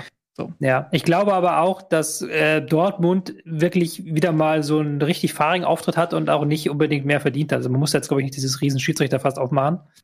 Und was ich ja eigentlich sagen wollte, ist, dass ähm, Köln immer noch offensiv Probleme hat. Das ist ja ganz äh, augenfällig und das wird auch dann spannend zu sehen sein, wie sich das in den kommenden Wochen, in den kommenden Spielen dann gibt. Weil Gistol ist, glaube ich, noch nicht komplett aus der äh, Schusslinie raus. Dafür sind sie auch jetzt gerade durch die Siege von Mainz und ähm, Hertha so zu tief in der Abstiegsmisere drin. Die sind auf dem Relegationsplatz. Also für Köln geht's äh, Mhm. tabellarisch immer noch bergab. Wir reden jetzt ein bisschen äh, natürlich auch sehr positiv über Köln, weil sie den Punkt gegen Dortmund geholt haben. Aber äh, wie wir auch eingangs gesagt haben, im Vergleich mit der Konkurrenz haben sie Punkte verloren und sind deswegen einfach mal auf dem Relegationsplatz. Und sie sind einen Punkt bei einem ähnlichen Torverhältnis vor einem direkten Abstiegsplatz. Also eigentlich brennt trotzdem noch der Baum in Der Köln. Baum brennt ähm, jetzt in Köln, aber äh, jetzt als nächstes gegen Wolfsburg und dann, glaube ich, kommt die Partie, auf die es dann eben ankommt, nämlich gegen Mainz. Wenn sie da äh, zu Hause gegen Mainz nicht gewinnen, könnte das in der Tat noch mal ein Thema Also, werden. Und jetzt, to Das Tobi, bevor du weitermachst, darf ich dir eine Sache Ja. noch mal sagen, die du ja immer sagst. Ähm, und zwar die Ausgangssituation zweier Mannschaften, die eher destruktiven Fußball spielen, ist die Ausgangsposition sehr, sehr wichtig. Und Mainz hat sich jetzt einen Vorteil, gehen wir mal davon aus, er hält sich bis zu diesem kleinen Derby da, ähm, er hält sich bis dahin, dann muss Köln nämlich kommen. Und das kommt Mainz wiederum sehr entgegen. Und dann, damit hat sich nämlich Mainz eine sehr gute Ausgangsposition für dieses Spiel geschaffen. Mainz hat jetzt sowieso das geilste Programm, weil die spielen jetzt zu Hause gegen Bielefeld, dann auswärts in Köln und dann zu Hause gegen Hertha und dann auswärts gegen Werder. Also jetzt könnten sie theoretisch schon in vier Spielen den Klassenhalt klar machen, so blöd es klingt. Ähm, das wird spannend ähm, zu beobachten sein. Wir müssen uns ein bisschen beeilen, damit wir noch, wir wollen noch, wir wollten noch über den HSV sprechen. Wir haben noch viele Partien. Ja, das machen wir auch. Wir können manchmal, wir können nicht immer alle äh, richtig ausführlich besprechen. Das stimmt. Ähm, äh, wir Ich bin beleuchten mir nicht jetzt, sicher. ja, äh, wir können, wir müssen die Hotspots tabellarisch finde ich auch nehmen, da wo es wirklich um was geht. Ja, dann Ja, nehmen wir, doch mal. müssen, wir müssen zum HSV kommen. Ich möchte euch beiden gerne mal zuhören. Ja, das machen Ähm, wir. Ähm, Ich mache dir Werder Bremen einen Satz. Wir Ist machen okay? dafür Biele, Bielefeld, finde ich, können wir sehr kurz machen, weil die haben 1-0 verloren gegen, ähm, gegen Leipzig, wo man einfach sagen muss, Leipzig war die klar bessere Mannschaft. Äh, sie haben zwar nur ein Tor geschossen durch Sabitzer, aber es war ein souveräner Auftritt. Da war für Bielefeld nichts zu holen. Und Ich habe ähm, dazu nur eine Frage. Ich habe ja. da nur eine Frage an Herrn Escher. Ähm, ich habe ich hab gelesen, ähm, Ballbesitzstatistik 19 zu 81. Gab es schon mal eine Bundesliga-Mannschaft, die ähm, also auch 80 Prozent Ballbesitz in einem Spiel hatte? Ja, ich glaube, der Rekord liegt, glaube ich, bei 83. Ich glaube, das war mal Hertha gegen Dortmund. Da hatte Hertha wirklich nur 17% Ballbesitz. Aber ich Ja, würde mich, nagel mich nicht darauf fest. Es ist auf jeden Ja, Fall aber- schon sehr wenig. Hat aber- aber auch so ein bisschen damit zu tun gehabt, dass, äh, dass Leipzig das schon da viel quer hinten gespielt hat. Die Ja, ja, so, aber so, so, so, die so haben jetzt nicht, die haben nach dem, äh, die haben ein bisschen Schonprogramm gemacht, haben auch nicht immer die Lücke gefunden. Ja, aber es ist so eine spannende Statistik zu lesen, dachte ich mir nur. Weil das ehrlicherweise, Entschuldigung, wenn ich das mal, aber ich das, Entschuldigung, Nils hat sich gerade was überleitet, aber ich das bei Hertha gegen ähm, Leverkusen umso krasser fand, weil da ja das, das Ballbesitzverhältnis auch irgendwie 23 zu 77 war oder irgendwie sowas. Ähm, aber die gewinnen 3-0. Ja. Die nehme ich gerne an, die Überleitung. Denn ähm, sie ist eine ähnliche Konstellation wie Köln gegen Dortmund. Du hast eine Mannschaft, die Champions League spielen möchte, aber ähm, Punkte verliert im Kampf um diese. Und du hast eben eine äh, Mannschaft im Abstiegskampf, die punkten kann. Und in dem Fall, was du gerade erzählt hast, Leverkusen gegen äh, Berlin, boah. Also Leverkusen war so ideenlos, war, also es war fast erschreckend. Ähm, sie haben zwar natürlich mehr Ballbesitz gehabt, sie haben versucht, sie sind angerannt, aber es fehlten komplett, es fehlte das Esprit, es fehlt, es fehlten die ganz klaren äh, Spielzüge, die irgendwie Chancen kreieren. Sie hatten ab und zu mal so Halbchancen, die Schick in aller Regel dann irgendwie vergeben hat. Ähm, also da, da, da fehlt es an so viel und Hertha hat gar nicht so viel gemacht. So, die haben ähm, ein wunderschönes frühes 1-0 geschossen, Sonntagsschuss, der geht auch nicht rein. Äh, wenn du den 100 Mal machst, geht er, sie, ich habe genau nachgezählt, siebenmal rein.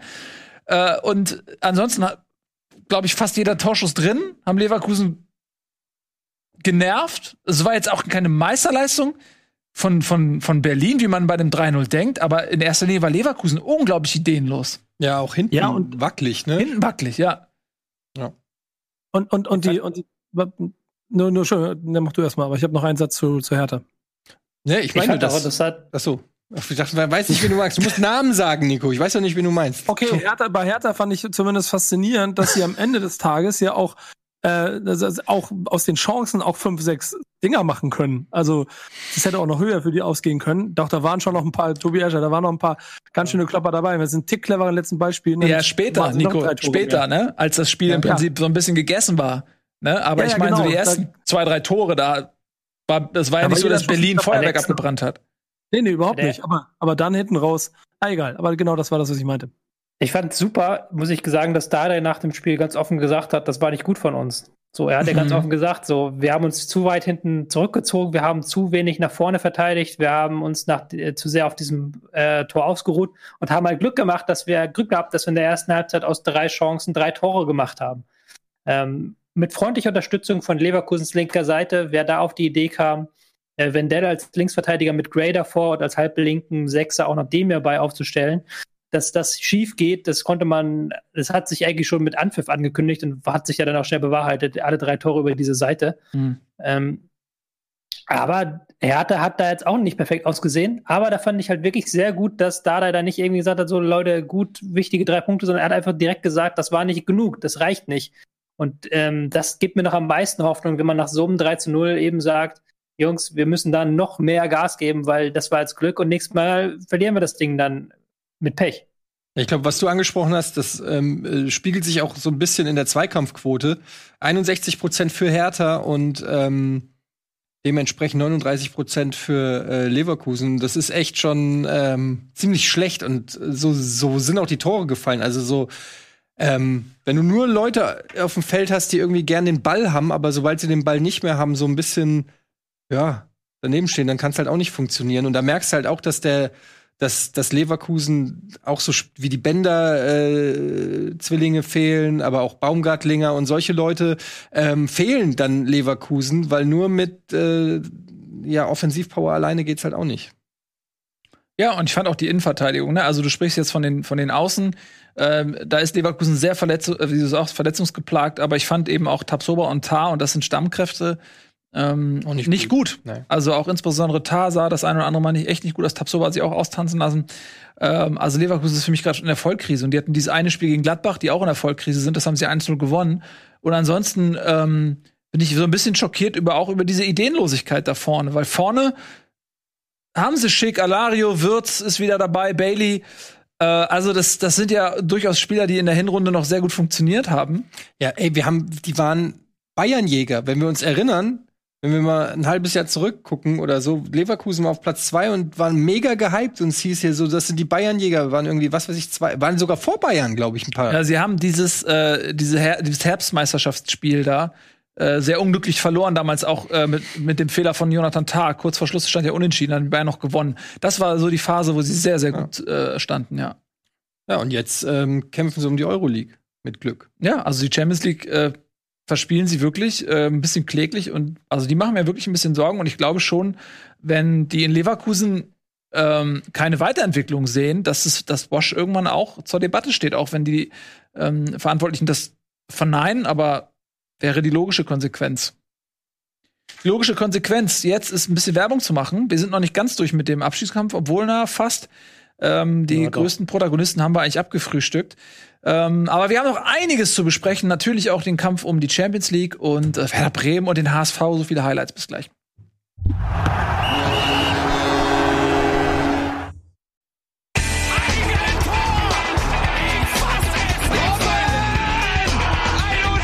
Und jetzt explodiert die Bude hier. Kritisiert mir denn nicht zu viel. Das ist ein guter Mann. Herzlich willkommen zurück bei Bundesliga Live. Meine Damen und Herren, heute zu Gast Disaster, Rapper, HSV-Fan. Coole Socke. Diese drei Sachen treffen Ja. auf dich zu.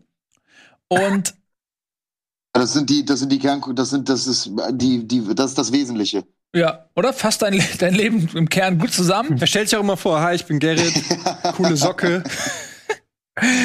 Ja, gibt Schlimmeres, äh, wie zum Beispiel Werder Bremen. Scherz. Nico.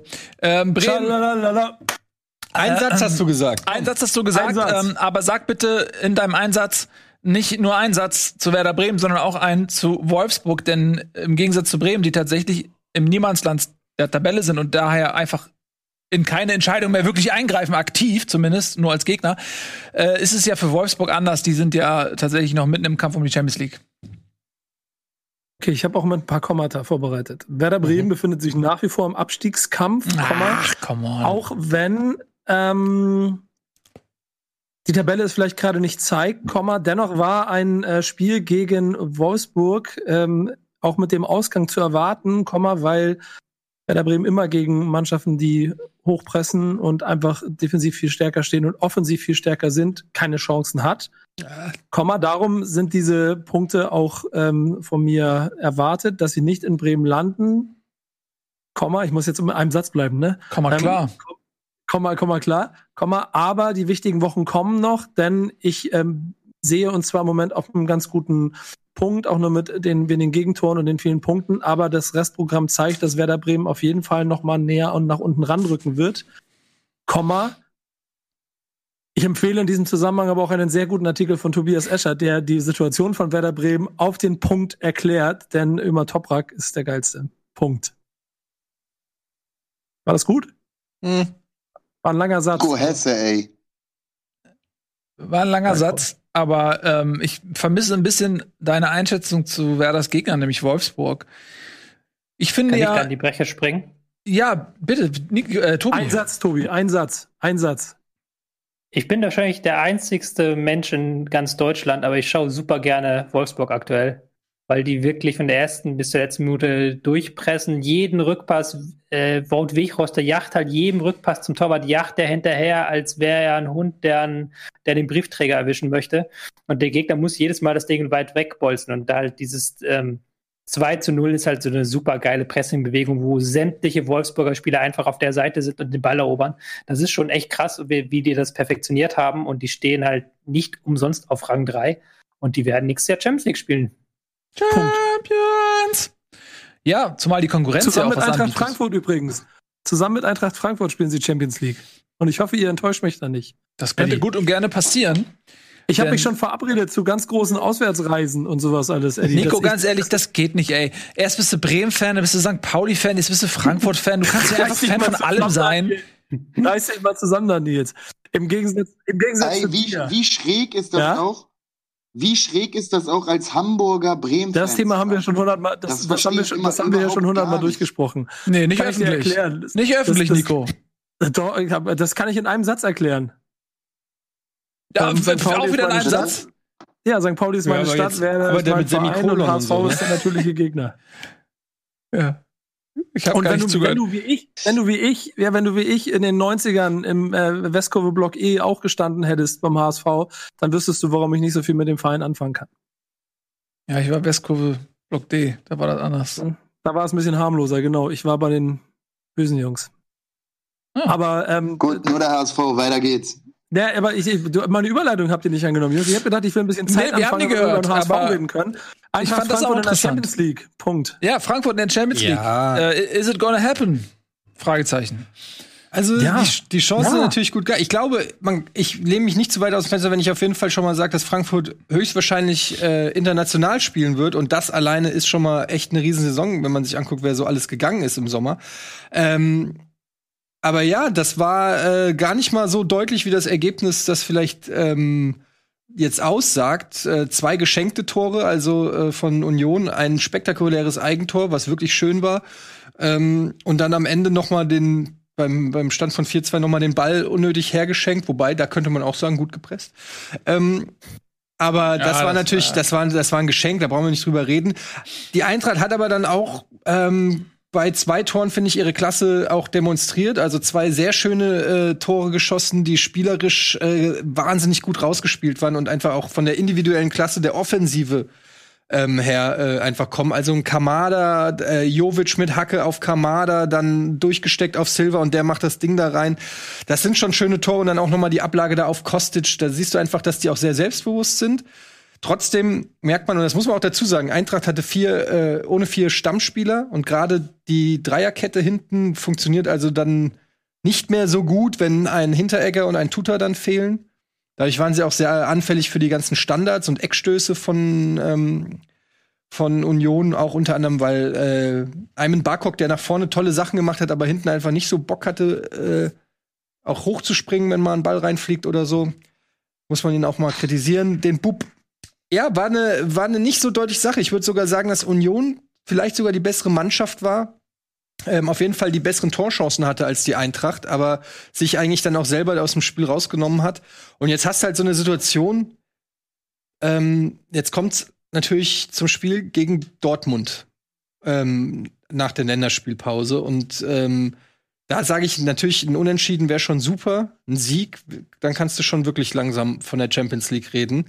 Aber wenn jetzt Dortmund äh, zu Hause gewinnt gegen die Eintracht, sind sie einen Punkt hinten dran und also ist es natürlich zu früh zu sagen. Und dann kommen noch Gladbach und Wolfsburg. Sind nicht umsonst, sagt Adi Hütter, die Wochen der Wahrheit. Es ist alles möglich. Es entscheidet sich, glaube ich, jetzt in den nächsten drei Spieltagen, wenn du da mit der unmittelbaren Konkurrenz ähm, ja, weiß ich nicht. Es ist natürlich nicht entschieden, weil es immer noch Spiele und Punkte gibt oder so. Aber das sind einfach wirklich wegweisende Spiele und ähm, ich hoffe, dass die das wirklich diesmal durchziehen. Ich habe mich schon so oft hier aus dem Fenster gelehnt und, und äh, auf der auf der Zielgeraden hat es dann immer nicht gereicht. Das wäre einfach so geil, einfach die Vorstellung. Leute, Alter, ich kann euch nicht sagen, die Vorstellung, dass die Eintracht in der Champions League spielt, das ist einfach viel zu krass. Ich kann, ey, überlegt euch mal, was da theoretisch für für für Namen, also für Mannschaften nach Frankfurt ins Stadion kommen. Also das ist einfach sensationell. Du könnt vielleicht Messi in, in Frankfurt. Es könnte sein, dass, dass du das siehst. Also das ist einfach die Vorstellung ist einfach zu geil. Aber ich will mich echt, ich will mich gar nicht irgendwie so. Ihr wisst, was ich meine. Also ich bin äh, optimistisch. Ich glaube, viel hängt auch vom direkten Duell ab. Wenn sie gegen Dortmund gewinnen, werden sie Champions League spielen. Also ähm, wenn sie verlieren, ist alles offen. Ähm, wenn sie gewinnen, sind sie sieben Punkte, glaube ich, vor Dortmund. Das werden die sich nicht mehr nehmen lassen. Das Schlimme wird nur, wenn keine Zuschauer erlaubt sind. Das ist das Problem in Frankfurt. Ah. Wenn da Zuschauer erlaubt ist, dann ist Achtelfinale auch schon safe gebucht. Ja, warten wir mal ab, was, was dann. hängt ein bisschen auch von der Gruppenauslösung an. Eintracht Frankfurt kommt natürlich mit einem mit einem, äh, ist das UEFA-Koeffizient, der das bestimmt, äh, wel- welchen Topf man kommt, da ist Frankfurt natürlich wahrscheinlich im letzten Topf. Also da kannst du theoretisch drei richtig dicke Brummer kriegen, Ja, komm. ne? Aber macht, soll ja auch Spaß machen. Ja. du spielst ja. Ja. nicht Champions League, weil Also Frankfurt sie lieber dann lieber Brocken haben und dann, dann raus, als wenn ich Ja. jetzt gegen irgendwelche völligen Lappen in der. Champions League spiele und ausscheide. Also, Gerrit, Gerrit haben wir sogar schon Top total drei. verloren gerade, weil, weil wir über Champions League reden. Der, der guckt Nee, gerade- ich wollte nur sagen, das ist ja eher Top 3 dann. Die waren ja gerade erst im Europa League Halbfinale, da haben sie noch ein paar Punkte sicherlich. Ja, ja, ja. ja, mal müssen sie besser verteidigen gegen BVB als jetzt am Wochenende. wie bitte? Besser verteidigen müssen sie wieder. Ja, äh, ich glaube auch, also Hinti wird wieder dabei sein ähm, gegen, gegen Dortmund, was schon mal also schon mal ein unfassbar wichtiger Faktor ist, weil ich bin mir hundertprozentig sicher, dass Hütter den auf Haaland ansetzt und das wird eine geile, das wird ein geiles Duell, äh, Haaland gegen ähm, Hinti. Und Ich hoffe, äh, er twittert auch, dass er den besser ist als er. Ja. Ja, ich glaube auch, dass er sich das zutraut. Dass, äh, Ja, Also Ich ich glaube, dass der vor keinem, also keine Ahnung, vor wenig Stürmern irgendwie großen Respekt. Er hat Ja. einfach auch Bock drauf, ne? Und er macht sich halt auch heiß dadurch selber und setzt sich auch selber dadurch unter Druck, aber kann man natürlich drüber Ja, ich- streiten ich- über so eine. Aussage. Ja, geile Partien, ey. Und Wolfsburg, Eintracht, da- das war das Spiel in der Hinrunde, wo die Eintracht ähm, auch, äh, das hätte auch gewinnen können und dann am Ende zweimal ganz äh, dumm noch Weghorst zum Tor gebe äh, gebeten hat. Also das ist auch noch eine knappe Partie. Jetzt kommen diese Partien. Gladbach war diese 3-1-Führung, glaube ich, die dann noch 3-3 ausgegangen ist in den letzten fünf Minuten. Aber Gladbach ist gerade so schlecht. Ich sag nur, Also- das sind alles auch so, wenn du dir überlegst, was die teilweise für Punkte haben liegen lassen und dann auf die Tabelle guckst, das denkt man immer am Anfang. Ich weiß, Tobi, andere lassen auch Punkte liegen und so, aber Ja. bei elf Unentschieden sind es dann vielleicht, ist die Chance, dass du da noch mal ein paar Punkte mehr hast liegen lassen, vielleicht noch mal ein bisschen höher. Was soll halt Dortmund-Fans sagen, nicht? Ja, also ich denke auch, dass es, äh, dass es jetzt Quatsch ist, irgendwie drüber zu reden, äh, ob man eigentlich nicht viel besser dastehen müsste, weil diese Diskussion kannst du immer führen. Du hast es ja selber gesagt, selbst bei einem 5 zu 2 gegen Union. Ähm, natürlich diesen Elfmeter hast du ähm, ehrenwerterweise nicht erwähnt, ähm, äh, nicht Elfmeter, dieses Stimmt, Foul vor dem ähm, äh, Berliner Tor an äh, Hasebe, das hätte man dann sicherlich abpfeifen müssen. Äh, aber Union hatte auch viele Chancen. Also auch, ich glaube, Poyampalo alleine oder auch nach, nach Standardsituationen, hast du ja gerade gesagt, wer gefehlt hat, hatten sie unglaublich viele Chancen. Also mit ein Ja, einer bisschen, Minute schon eine ja, Riesenchance. mit ein bisschen mehr Fortune auf Unioner Seite äh, gewinnt Berlin dieses Spiel. Das muss man bei dem 5 zu 2 dann auch noch mal klar dazu sagen. Ähm, Frankfurt hat- phasenweise richtig gut gespielt, also tolle Tore geschossen teilweise, aber Union, hast du ja selber gesagt, ist äh, mit dem 5 zu 2 nicht adäquat wiedergegeben. Ja, das ist überhaupt das, diese Geschichte mit dem Elfmeter. Äh, nicht, es war ja kein Elfmeter, sondern es ist einfach, äh, das Tor hätte nicht gegeben werden dürfen. Ja. Ähm, das fand ich schon auch. Also jetzt bra brauchen wir nicht mehr drüber reden, weil die Eintracht gewonnen hat, aber wenn die, äh, wenn das anders ausgegangen wäre, dann wäre das schon ein heißes Thema. Weil ich verstehe einfach nicht, der, die gucken ja drauf. Ja. Also, der hatte zwei Löcher im Schenkel, wo Blut rauslief. Also, ich verstehe das nicht, wie man da, äh, das leuchtet mir dann einfach nicht ein, was die sich da angucken im Keller manchmal und, und, und wie die das, ja, wie die das dann erklären. Aber gut, das haben wir ja auch schon zum achttausendsten Mal durchgekaut. Aber immer mal wieder gibt's äh, äh, Gründe dafür, sich das, äh, die Diskussion sich zu geben. Und in dem Fall ist das sicherlich ein weiterer.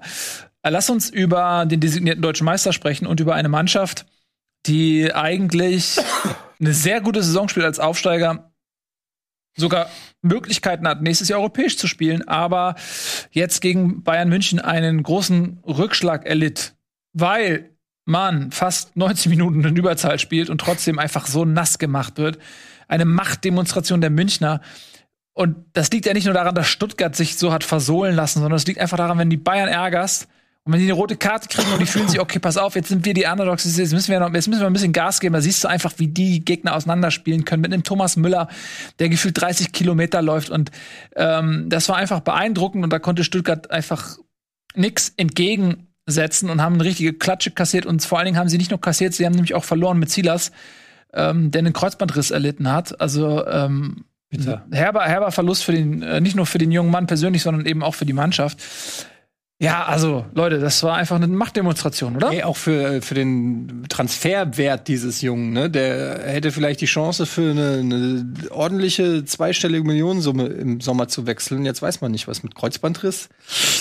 erstmal nicht so leicht. Vielleicht auch gut für Stuttgart, dann bleibt er und kann dann vielleicht zur Rückrunde nächste Saison wieder helfen oder so. Aber das war ein richtig heißes Eisen. Silas, den Ja. hätte ich auf 20, 30, 40 Millionen äh, nicht, nicht. Einer für die Eintracht. Ja, haben die ja nicht, aber Haben sie schon ein guter. Ja. Meinung? Ich finde Ja, das 2-0. definitiv, äh, definitiv. Ja, Gerrit, mach mal. Ja, mach, mach, mach, Gerrit, du schnell, schnell. Mach mal, mach, nee, deine nee, Leitung bitte, kämpft Nico, mach mal, mach mal, mach mal. Mach mal, mach mal. Nee, komm, die, deine Leitung hat eh immer so viel Probleme. Jetzt mach du mal bitte. Ich leg hinterher. Ähm, nein, mach, mach, mach, alles gut, alles gut, mein Gedanke, ich hab den schon, ich hab den schon wieder verworfen, bitte. Ähm, ich will nur kurz einwerfen, weil ich dieses 2-0 und den Pass von Müller so überragend gut fand, wie sie das da zusammengespielt haben. Das war richtig unangenehm zuzugucken mit zehn Mann. Da haben sie, hast du richtig gemerkt, wie sie die, ihnen zeigen wollten, dass sie heute hier nichts holen. Ähm, Punkt. Grundsätzlich, Ich gran, Punkt. ganz grundsätzlich glaube ich, äh, ohne jeden Zweifel und irgendwie indiskutabel die beste Mannschaft der Welt gerade. Also ich bin irgendwie nie so der Typ gewesen, der jetzt sich viel Bayern angeguckt hat und da Bock drauf gehabt hat oder so, aber das ist ja so heftig zum Teil, was die, äh, äh, was die, was die spielen in letzter Zeit. Und ich habe auch das Gefühl, dass Flick einfach, also ist das Beste irgendwie, was, was da überhaupt hätte passieren können. Und ich glaube, man muss, äh, du, du guckst, äh, du, du guckst kritisch, aber ich glaube, dass Flick, äh, dass Flick ähm, definitiv, also dass man den, dass man den jetzt auch in den nächsten Jahren und damit meine ich in den nächsten 20 Jahren irgendwie, glaube ich, auch äh, ganz oben sehen muss unter den äh, besten Trainern der Welt. Ich finde, das ist ein so krasses, also, also da, da, da stimmt ja alles bei Bayern, ne? Wirklich von, von jeder läuft für den anderen, unglaubliche Power, unglaubliche Taktik, unglaubliche individuelle Klasse, Bock und das ist, macht einfach, also ich finde, es macht richtig, richtig, richtig Spaß, Bayern zu gucken. Und das sagen Leute, die eigentlich überhaupt keine Bayern-Fans sind. Und das ist einfach die höchste Form von Respekt, die man sich sogar, erarbeiten so, kann. so ein bisschen anti eigentlich. Ja. Das ist, ähm, haben die, muss man ehrlich sagen, haben die Bayern sich äh, diesen Respekt auch verdient. Äh, ich, in der Champions League wird es spannend sein. Klar, das ist, äh, da kann alles passieren. Manchester City, weil du sagst, beste Mannschaft der Welt. Äh, Manchester City ist für mich, äh, hat ein ähnliches Niveau, die gerade England komplett auseinandernehmen und das ist die stärkste Liga der Welt derzeit. Äh, das wird spannend werden. Ich glaube, die können, spielen die im Halbfinale. Die Auslosung ist ja schon raus. Halbfinale, glaube ich, würden sie gegen Manchester City spielen, oder? Viertelfinale spielen die Bayern verfolgt. gegen Paris. Ich meine, im Halbfinale würden sie gegen City spielen. Das wäre mal echt eine interessante Serie. Die beiden gegeneinander, ähm, wenn das so ist, wie ich es gerade in äh, Erinnerung habe. Das Ja. wäre richtig krass. Gut, äh, ja, Stuttgart, wie gesagt, äh, wir wollten eigentlich mal mehr über Stuttgart reden, aber jetzt äh, denken wahrscheinlich alle VfB-Fans, ja, nee, heute bitte nicht, diese Woche nicht, lass mal lieber nächstes Mal wieder drüber reden. Das machen wir natürlich auch. Den Gefallen tun wir euch, weil nach so einem Spiel muss man sagen, die junge Truppe hat einfach da Lehrgeld zahlen müssen und das ist auch nicht so, ich finde es nicht so schlimm. Das kann mal passieren gegen die Bayern. Ähm, wir haben noch Augsburg in Freiburg, eine weitere Mannschaft, die ihre Fühler nach Europa ausstreckt und eine weitere, die keine Lust hat, in den Abstiegskampf reingezogen zu werden. Ja, Freiburg hat das 2-0 gewonnen. Hat das jemand gesehen, das Spiel? Mhm. Ich steige jetzt in den Christian Günther Fanclub ein. Was der auf links abreißt und was halt überhaupt niemand interessiert in Deutschland. Aber der hat das perfektioniert. Also der, der ist defensiv ist der immer da, der geht nach vorne, der dribbelt jetzt in den Strafraum rein. Was willst du eigentlich mehr da? Also der hat jetzt eine Wahnsinnsleistung wieder gebracht gegen Augsburg, war beiden Treffern wirklich direkt beteiligt. Da muss man sagen, Hut ab, der ist in einer richtig starken Form und reißt als Kapitän die Mannschaft mit. Und ansonsten war es ein relativ ereignisarmes Spiel. Beide Trainer haben sich entschieden, mal wieder auf 4-4-2 zu setzen. Ähm, loblicher Gedanke, weil beide wieder offensiver spielen wollten, aber haben sich am Ende neutralisiert.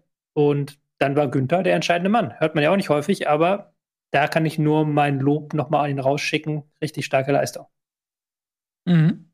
Gutes Spiel gemacht, verlängert. Hast du es gesagt? Schon weiß ich gerade nicht. Verlängert in, in Freiburg Mhm. seit 2007 ist er beim Sportclub. Also ja, der ist gut drauf. Derzeit und Freiburg auch Tabellenplatz 8, ein Punkt hinter Union, ähm, drei Punkte hinter Leverkusen, die derzeit nicht mehr Und viel holen. Und vor allen Dingen haben die noch einen relativ leichten Spielplan, die Freiburger. Also die Mhm. kommen jetzt äh, in diese Phase, wo sie in der Hinrunde, glaube ich, hatten sie irgendwie sechs Spiele am Stück oder so gewonnen. Diese Phase kommt jetzt mit relativ ähm, leichten Gegnern. Äh, jetzt noch das Spiel gegen Gladbach, wo sie nochmal ein richtig richtungsweisendes Duell haben. Da kann es am Ende wirklich passieren, dass die auf sechs, sieben rutschen und alle sich fragen, wie ist das eigentlich passiert? Und Man Mhm. kann sagen, naja, weil sie jetzt halt eine gute Ausgangsposition haben und jetzt die leichten Spiele vor der Brust und da richtig mit Selbstvertrauen reingehen und die Gegner wegtanken können. So sieht das aus. Ähm, und damit beschließen wir sozusagen auch schon den äh, man einmal auf die Tabelle gucken zum Bundesliga. Abschluss? Hat mir gerade eingeblendet. Aber wir können sie gerne mal einblenden. Hast du gar nicht gesehen. Ähm, so sieht's aus. Ne? Wir haben ja viel drüber gesprochen. Abstiegskampf unfassbar spannend. Champions League sehr, sehr spannend. Und dazwischen viel Potenzial. Und Selbst Meisterschaft entschieden. noch nicht entschieden. Theoretisch auch die Meisterschaft, weil Leipzig ja auch noch gegen die Bayern spielt. Da können sie natürlich theoretisch was machen, aber wenn die Bayern in der Form sind, hat Leipzig keine Chance. Ist einfach so. Man sieht es ja auch in der Champions League. Äh, letztes Jahr gegen PSG haben sie keine Chance gehabt. Ähm, und gegen Liverpool, die nun auch wirklich nicht gut drauf sind, haben sie am Ende dann doch auch verdient äh, ausscheiden müssen. Und wenn die Bayern ihre Leistung abrufen, hat Leipzig einfach keine Chance. Ist in meinen Augen so. Äh, wir werden aber sehen. In einem Spiel kann alles passieren. Kann ja auch kurios, irgendwas Kurioses am Ende passieren. So, äh, Gerrit, wo wir dich schon mal hier haben, äh, reden wir auch ein bisschen über den HSV und über die zweite Liga. Willkommen, willkommener Anlass für mich. Ähm, weil das auch vom Timing so gut passt. Vor drei Wochen oder so wäre ich zu beleidigt gewesen, hätte ich keine Lust gehabt. Aber jetzt kamen drei starke Spiele gegen Kiel, hätte man gewinnen müssen, 1-1, dann äh, gegen Bochum gewonnen und jetzt mh, gegen. aber immer noch beleidigt. Bist du immer noch beleidigt? Weißt du, ich, das ist halt, das ist, äh, soll ich einen kurzen Monolog halten? Bitte. Weißt du selbst, HSV erstmal sowieso, ich würde ich würd jetzt überhaupt gar keine Prognose irgendwie stellen am 26. Spieltag, weil leider dann am Ende des Tages doch immer alles möglich ist. Und ich habe natürlich irgendwie, und ich glaube, das ist wahrscheinlich auch so ein, so ein ganz grundlegendes Problem beim HSV, aber man hat ja als HSV-Fan trotzdem irgendwie diesen Anspruch, den man auch in der zweiten Liga nicht richtig los wird. Selbst wenn man kritisch reflektiert, dass dieser Anspruch auch eins der Grundprobleme des HSVs ist in der letzten Jahre, äh, innerhalb der letzten Jahre wahrscheinlich. Aber irgendwie, keine Ahnung, man, ähm, man, man äh, spielt zwei Spiele in Folge unentschieden, dann verliert man gegen Würzburg, dann verliert man gegen Pauli, was ich den Jungs auch immer richtig persönlich übel nehme irgendwie. Also was mich wirklich dann so krass enttäuscht, dass ich danach sowieso gefühlt drei Wochen kein, kein Bock mehr habe, mir den HSV äh, anzugucken. Vor allem, weil es so unnötig ist, einfach so übertrieben unnötig. Ja, und jetzt irgendwie wieder zwei Spiele solide gewonnen. Ich dachte ehrlich gesagt, äh, vor dem Spiel gegen Heidenheim dachte ich, okay, Terodde, Corona, das Ding ist wieder durch. So noch ein Jahr in der zweiten Liga war wirklich so, so mein Gefühl. Da muss man wirklich sagen, ohne das jetzt so hoch zu hypen, ne? wir haben jetzt gerade über Bayern und Manchester City gesprochen, jetzt, jetzt sprechen wir über den HSV in der zweiten Liga, ne? ist klar. Aber so ein Leibold irgendwie äh, genau der richtige für die Kapitänsbinde, sieht man, dass der, dass der dann irgendwie die, die Challenge accepted, die Situation annimmt, taktisch auch, auch äh, irgendwie schlau und klug von Tune. Ich weiß nicht, wie viel da seine Entscheidung ist und wie viel da taktische Anweisung war, aber äh, äh, gute Läufe gemacht und sowieso grundsätzlich, das hat jetzt wieder Hoffnung gemacht. Aber, und das ist halt immer das Ende des Liedes, ne, das, äh, also erstmal glaube ich, dass, ähm, warte, warte, ähm, mit, äh, warte, ich guck mal ganz kurz, ich komme mal ganz kurz einmal rein, wenn ich nicht tausendprozentig äh, kapitelfest bin. Bochum spielt, glaube ich, gegen Düsseldorf und äh, Fürth spielt gegen Heidenheim. Beides verhältnismäßig starke Gegner. Wenn sie gewinnen, dann äh, überholen sie den HSV ja wieder an der, ähm, ähm, nee, Dings, Kiel spielt, sorry, Kiel spielt gegen, äh, Kiel spielt gegen Düsseldorf, glaube ich, ne? Äh, also das aus, das, das gegen Hannover meine ich, glaube ich, ne? Kiel gegen Hannover, ne? Die haben noch zwei Spiele, die fehlen. Ja, auf jeden Fall da. gewirbelt durch Corona, ja. Ja. Da wird, ach, keine Ahnung, da wird auf jeden Fall was passieren. Ende des Liedes, äh, HSV, das wird, das wird wie, wieder spannend, das bleibt spannend. Da kann man, da würde ich am 26. Spieltag nach den letzten Saisons nie, nie wieder eine Prognose abgeben und mich irgendwie freuen. Ich kann mich selbst über so ein 3-0 beim HSV, ehrlich gesagt, nach den letzten Jahren nicht mehr freuen. Es ist immer eher so, dann vielleicht so ein bisschen erleichtert, aber ich Mhm. merke, dass ich jetzt auch so, so, so auch, auch äh, gerade nach dem Ding gegen Pauli wieder auch so weniger Bock habe, mir das anzugucken, weil ich schon echt krass emotional bin als HSV-Fan und schon auch meine Laune irgendwie, ohne dass ich es will, krass davon abhängig mache. Und das ist mir einfach in der Regel zu viel Risiko, mir das, äh, mir das zu geben und mich dann am Ende zu ärgern. Dann tut es mir besser, wenn ich mir einfach am Ende irgendwie das Ergebnis angucke und dann so ein bisschen emotionale Distanz dazu bekomme. Also da kann ich Also- mich in ganz vielen Punkten wiederfinden, muss ich ehrlich sagen. Äh, Ja. Ich möchte aber, Nico, du wolltest was sagen, bevor ich dazu was sage. Nee, nee, nee, alles gut. Mach du mal, mach du mal, mach du Mhm. mal. Ähm, also mir, wie gesagt, mir geht's zu 100% bei dir. Ich bin da auch äh, komplett ähm, äh, traumatisiert und, und wie, so ein, wie so ein Hund.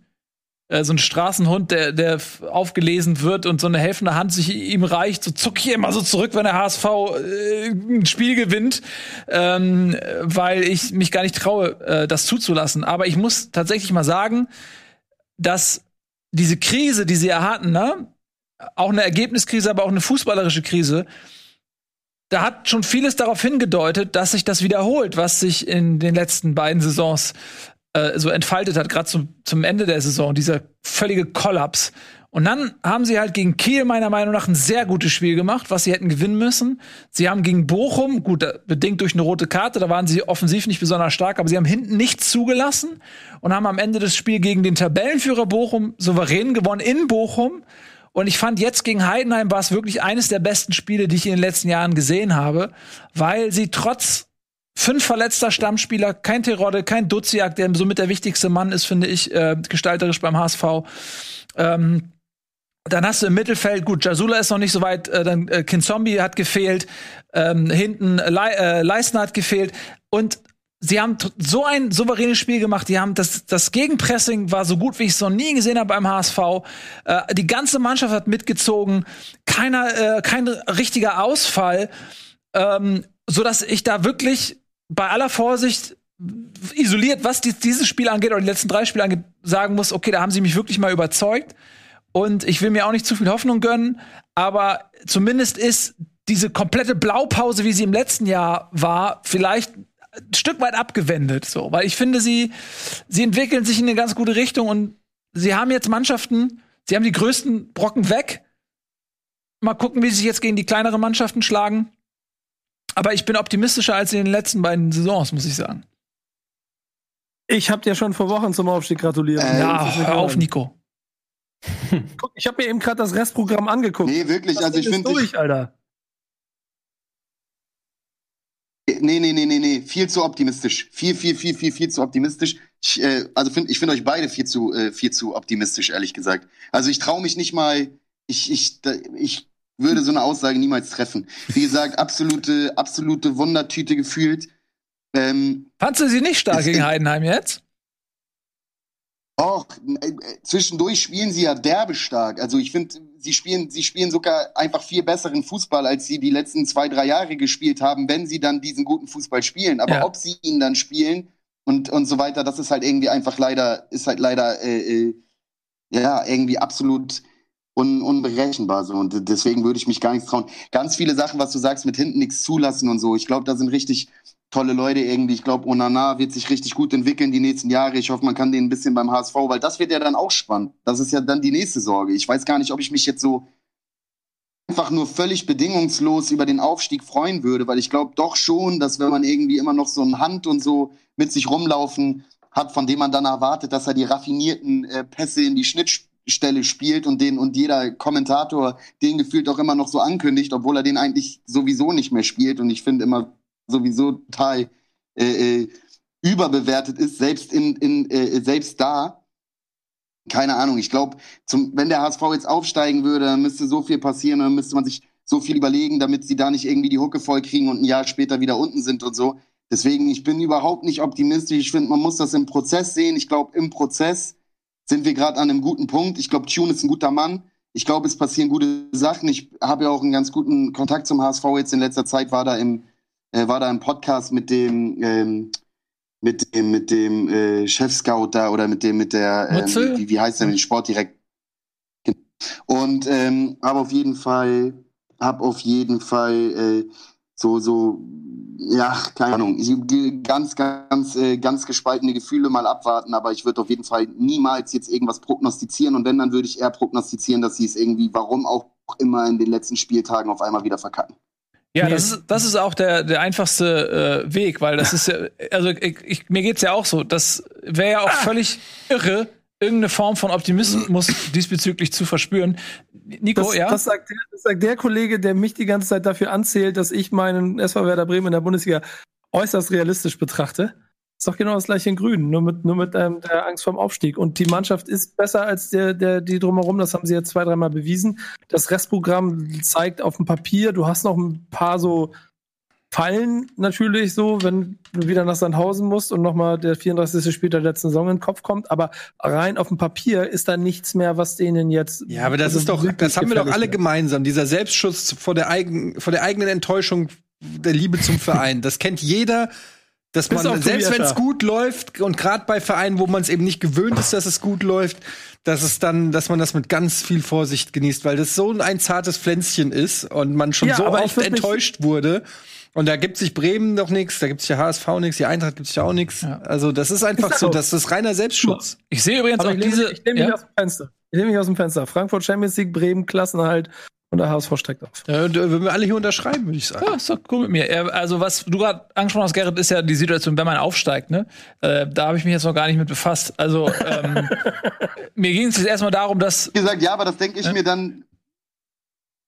Deswegen hält sich mein Enthusiasmus so in Grenzen, weil, wie gesagt, wenn man es im Prozess sieht, und ich bin, ich bin ja nach wie vor der Meinung, und gucken wir mal alle krumm, und wie gesagt, ich bin auch, ich bin mir auch bewusst, dass das wahrscheinlich eines der Grundprobleme beim HSV ist beim HSV vom Stadion bis alles, das Ganze drumherum ist halt eigentlich Champions League, nur dass der HSV in der zweiten Liga äh, spielt, weil es an so vielen Stellen so lange so scheiße lief. Und ich glaube, dass wir in dem Prozess jetzt an einem Punkt sind, wo es, äh, wo wir auf einem guten Weg sind. Ne?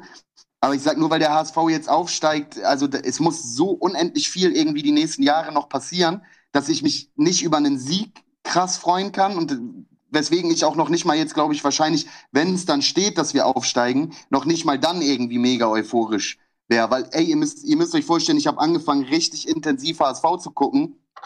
Digga, da war irgendwie Van der Vaart in seiner, äh, in seiner Topform, da hat der HSV, also das war ja was, was ganz anderes. Ich habe ja im Prinzip, ich bin genau im falschen Moment gekommen. Seitdem geht's nur bergab.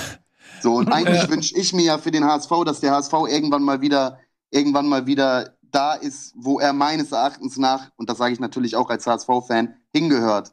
Und ich sage, davon sind wir so weit entfernt, dass es mir in letzter Zeit ganz schwer fällt, irgendwie Begeisterung, Optimismus oder so für irgendwas aufzubringen. Ich habe immer, also kein, und wenn ich es dann mal mache, wenn ich dann mal irgendwie mich mit meinem besten Kumpel hinsetze und dann das, das Spiel gegen Pauli richtig gucke und mich da einmal wieder richtig reinsteige und mich so den ganzen Tag da schon reinhype und wir das dann verlieren, bin ich wieder so, weißt du, was ich meine?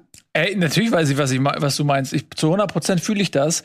Ähm, bei mir ist es halt so, ich nehme die Siege mit, ich freue mich über die Siege und ich, äh, man muss ja auch die wenigen Licht Momente, die einem das anbietet, auch irgendwie dann nehmen und auskosten.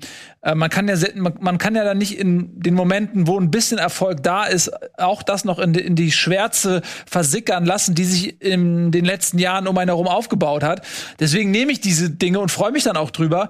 Äh, wenn ich das realistisch einordne, wie es dann auch in der ersten Liga perspektivisch aussehen könnte, dann bin ich natürlich nicht optimistisch, weil äh, der die Kluft zwischen diesen Ligen sehr groß ist und ich glaube auch der HSV im Gegensatz zu Stuttgart nicht an dieses Füllhorn an Talenten besitzt, ähm, was ein ähm, in der ersten Liga tragen könnte und die auch noch so viel Potenzial zur Weiterentwicklung hätten.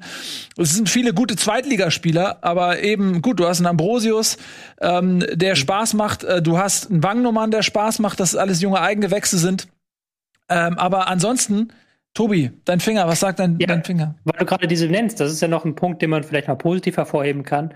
Ich bin immer noch bei vielen Aufstellern bei Tune frage ich mich, okay, warum haben sie jetzt gerade heute diese taktische Variante gewählt? Ähm, da ist dann immer mhm. viel so probieren dabei, was manchmal gut geht, manchmal nicht. Aber man kann zumindest konstatieren nach einem Jahr, dass viele junge Spieler einen Sprung gemacht haben. So Jamra, der richtig stark ist, ein Ambrosius, der richtig gut ist, auch ein Haier, der sich halt richtig geil eingeführt hat in die Mannschaft. Gerade defensiv hat die Mannschaft einen Sprung gemacht. Ja, das stimmt. Und ich bin, ich muss sagen, Ambrosius, ähm, von dessen Entwicklung bin ich richtig begeistert. Also, weil der, letztes Jahr wurde er schon mal so reingeworfen, aber erst ganz am Super. Ende. Aber der Typ bringt so viel mit, das ist so ein, von der Mentalität her, so ein Biest. Der gewinnt fast jeden Zweikampf. Äh, der, der, der hat eine Körpersprache so, ähm, das ist halt kein Labbedudel so. Und das ist ein junger Kerl, der sein, im Prinzip seine erste Saison als Stammspieler im Profifußball spielt. Und äh, wo am Ende bei ihm dann die Decke ist, qualitativ, ob es für die erste Liga reicht, weiß ich nicht. Aber das ist zum Beispiel der, so ein Spieler, der macht mir Freude, der hat seinen Vertrag verlängert. Ähm, und da, genau dahin muss, muss der Weg ja auch gehen, dass du eigene Talente hochziehst ähm, und die sich mal nicht verschlechtern, sondern auch beim HSV verbessern. Allein das ist ja schon mal eine, eine ungewohnte Freude. Darüber hinaus, hinaus über die Defensivskills ist der Typ halt, hat der Typ halt irgendwie wirklich, glaube ich, eine ziemlich gute Passgenauigkeit Mhm. Und hat irgendwie einfach so immer nur so in Teilen, ne?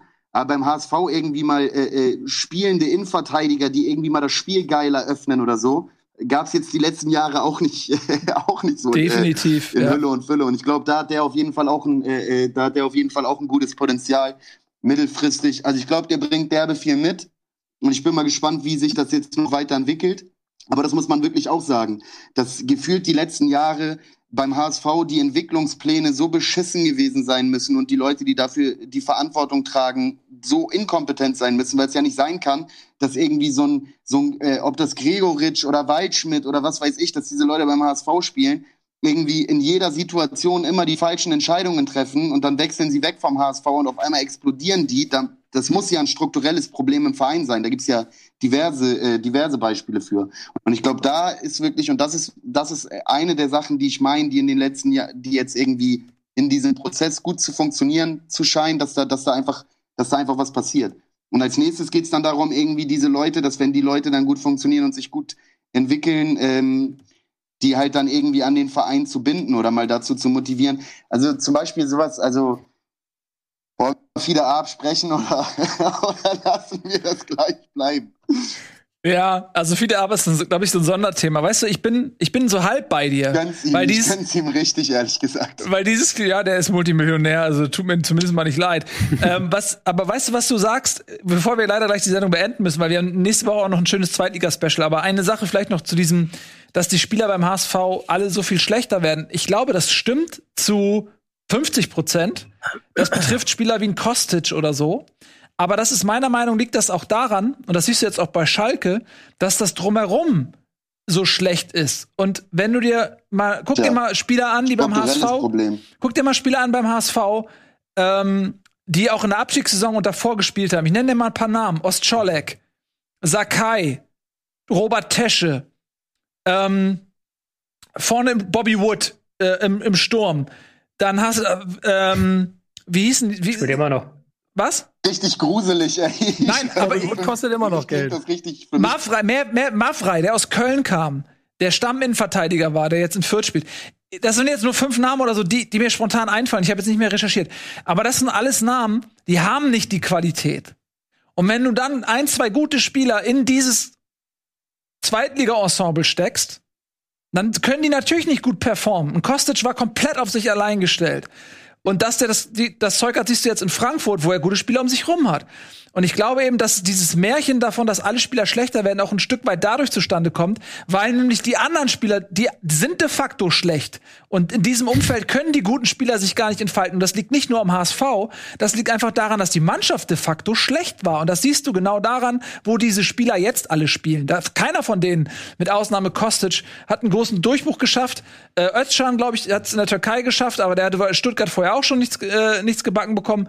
Ähm, wo ist Gregoritsch? Der funktioniert auch nicht mehr. Also, weißt du, ich meine, das ist auch ein Ja, Stück Luca weit. Waldschmidt könntest du noch, aber er war noch jung. Waldschmidt war noch Waldschmidt hat, glaube ich, auch einen kleinen Knick, oder? Ja, Waldschmidt war noch Schmidt jung. hat auch ein bisschen formtief, weiß ich, weiß ich gar André nicht mehr. Hahn hat. Aber auf jeden noch? Fall ist es so, dass der ja aber, glaube ich, jetzt, äh, der, der ja eigentlich so bei Augsburg zumindest, glaube ich, so ganz gut das macht, was er. Nee, aber du hast natürlich absolut recht. Du, du hast natürlich absolut recht, wenn du irgendwie. Also, man merkt das ja, wie gesagt, ich spiele ja, ähm, ich spiele Fußball auch im Verein und wir, und wir spielen da ja auch mit Jungs. Äh, äh, wir, wir, äh, wir haben ein paar Jungs bei uns, die, die höher gespielt haben, zum Teil auch sehr hoch gespielt haben. Holtby. Und ähm, ja, und das merkst du, dass wenn, wenn, wenn, dass, dass, dass, dass, dass das natürlich deren Niveau extrem äh, äh, runterzieht. So, das ist, äh, das ist klar. Das liegt auf der Hand. Aber ich glaube, dass es dann, dass man dann da halt irgendwie, also sowieso Ostrolek, Sakai und so, das sind ja alles Sachen, die die letzten Jahre passiert sind. Das ist schon eine absolute Frechheit, dass diese Leute äh, Profifußballer geworden sind, meines Erachtens nach. Und dann darüber hinaus eine absolute Frechheit, dass die dann auch noch beim HSV spielen. Ja. Und das sind aber auch diese strukturelle, strukturellen Probleme, die, die ich meine. Und ich habe das Gefühl, dass da wirklich, dass da irgendwie in letzter Zeit viel passiert und dass es, dass es bergauf geht. Also ich glaube, wenn man eine optimistische Sache abschließend über den HSV sagen kann, ist, glaube ich, dass der HSV mittel- und langfristig jetzt langsam auf einem ganz guten Weg sein könnte. Da bin ich bei dir. Und das sind die ersten äh, Steps und die führen hoffentlich kurzfristig in die erste Liga. Und da muss man erstmal die ersten Saisons, falls man den Klassenhalt schafft, einfach kleine Brötchen backen und sagen, der Klassenhalt ist das einzige Ziel. Und da muss man eben wieder langfristig denken und darf nicht irgendwelche Paniktransfers fertigen, um irgendwie den die Klasse auf Krampf zu erhalten, sondern musst du halt einfach diesen Weg weitergehen mit Eigengewächs, mit Jungspielern, mit Qualität im Kader und darfst genau diese Transfers wie in der Vergangenheit nicht mehr machen, weil meiner Meinung nach der Hauptfehler war einfach schlechte Transfers. Die Mannschaft war einfach schlecht. Sie war nicht gut. Sie war einfach schlecht und ist denn verdient zuletzt, abgestiegen. wann hat denn hat vor Terodde mal, wie, mal jemand richtig gezündet? Ja. Von den Transfers der letzten vier Jahre oder so. Ja. Und jetzt hast du wenigstens ein paar Jungs, ähm, Haya, Duziak. So gut funktionieren. Ja, Ja. so sieht's aus. Und, äh, Ich fand, äh, lieber Gerrit, du hast auch wunderbar funktioniert. Vielen lieben Dank, dass du heute da warst. Am Ende auch deine Internet-Connection. Äh, lass mich kurz noch darauf hinweisen, dein neues Album Deutscher Oktober ist gerade erschienen. Also übrigens auch mit, mit einer schönen Hymne auf Hamburg. Also das äh, ist euch allen ans Herz gelegt. Ähm, nächste Woche gibt's bei uns ein Zweitliga-Special. Vielleicht guckst du auch mal wieder rein. Und ähm, euch dort draußen sei noch ans Herz gelegt, wie es hier bei Rocket TV weitergeht. Es gibt nämlich jetzt diesen Game Talk, diesen wunderbaren, äh, mit Chiara, Elias, Gregor. Danach gibt es ab 22 Uhr oder vielleicht ein bisschen später aufgrund äh, unserer äh, Überziehung hier gerade ein schönes Let's Play von Denselmann. Das war's für uns, das war's von Bundesliga. Vielen Dank fürs Zusehen. Macht's gut, tschüss und auf Wiedersehen. schön. Ciao. Tschüss. Diese Sendung kannst du als Video schauen und als Podcast hören. Mehr dazu unter rbtv.to/bundesliga.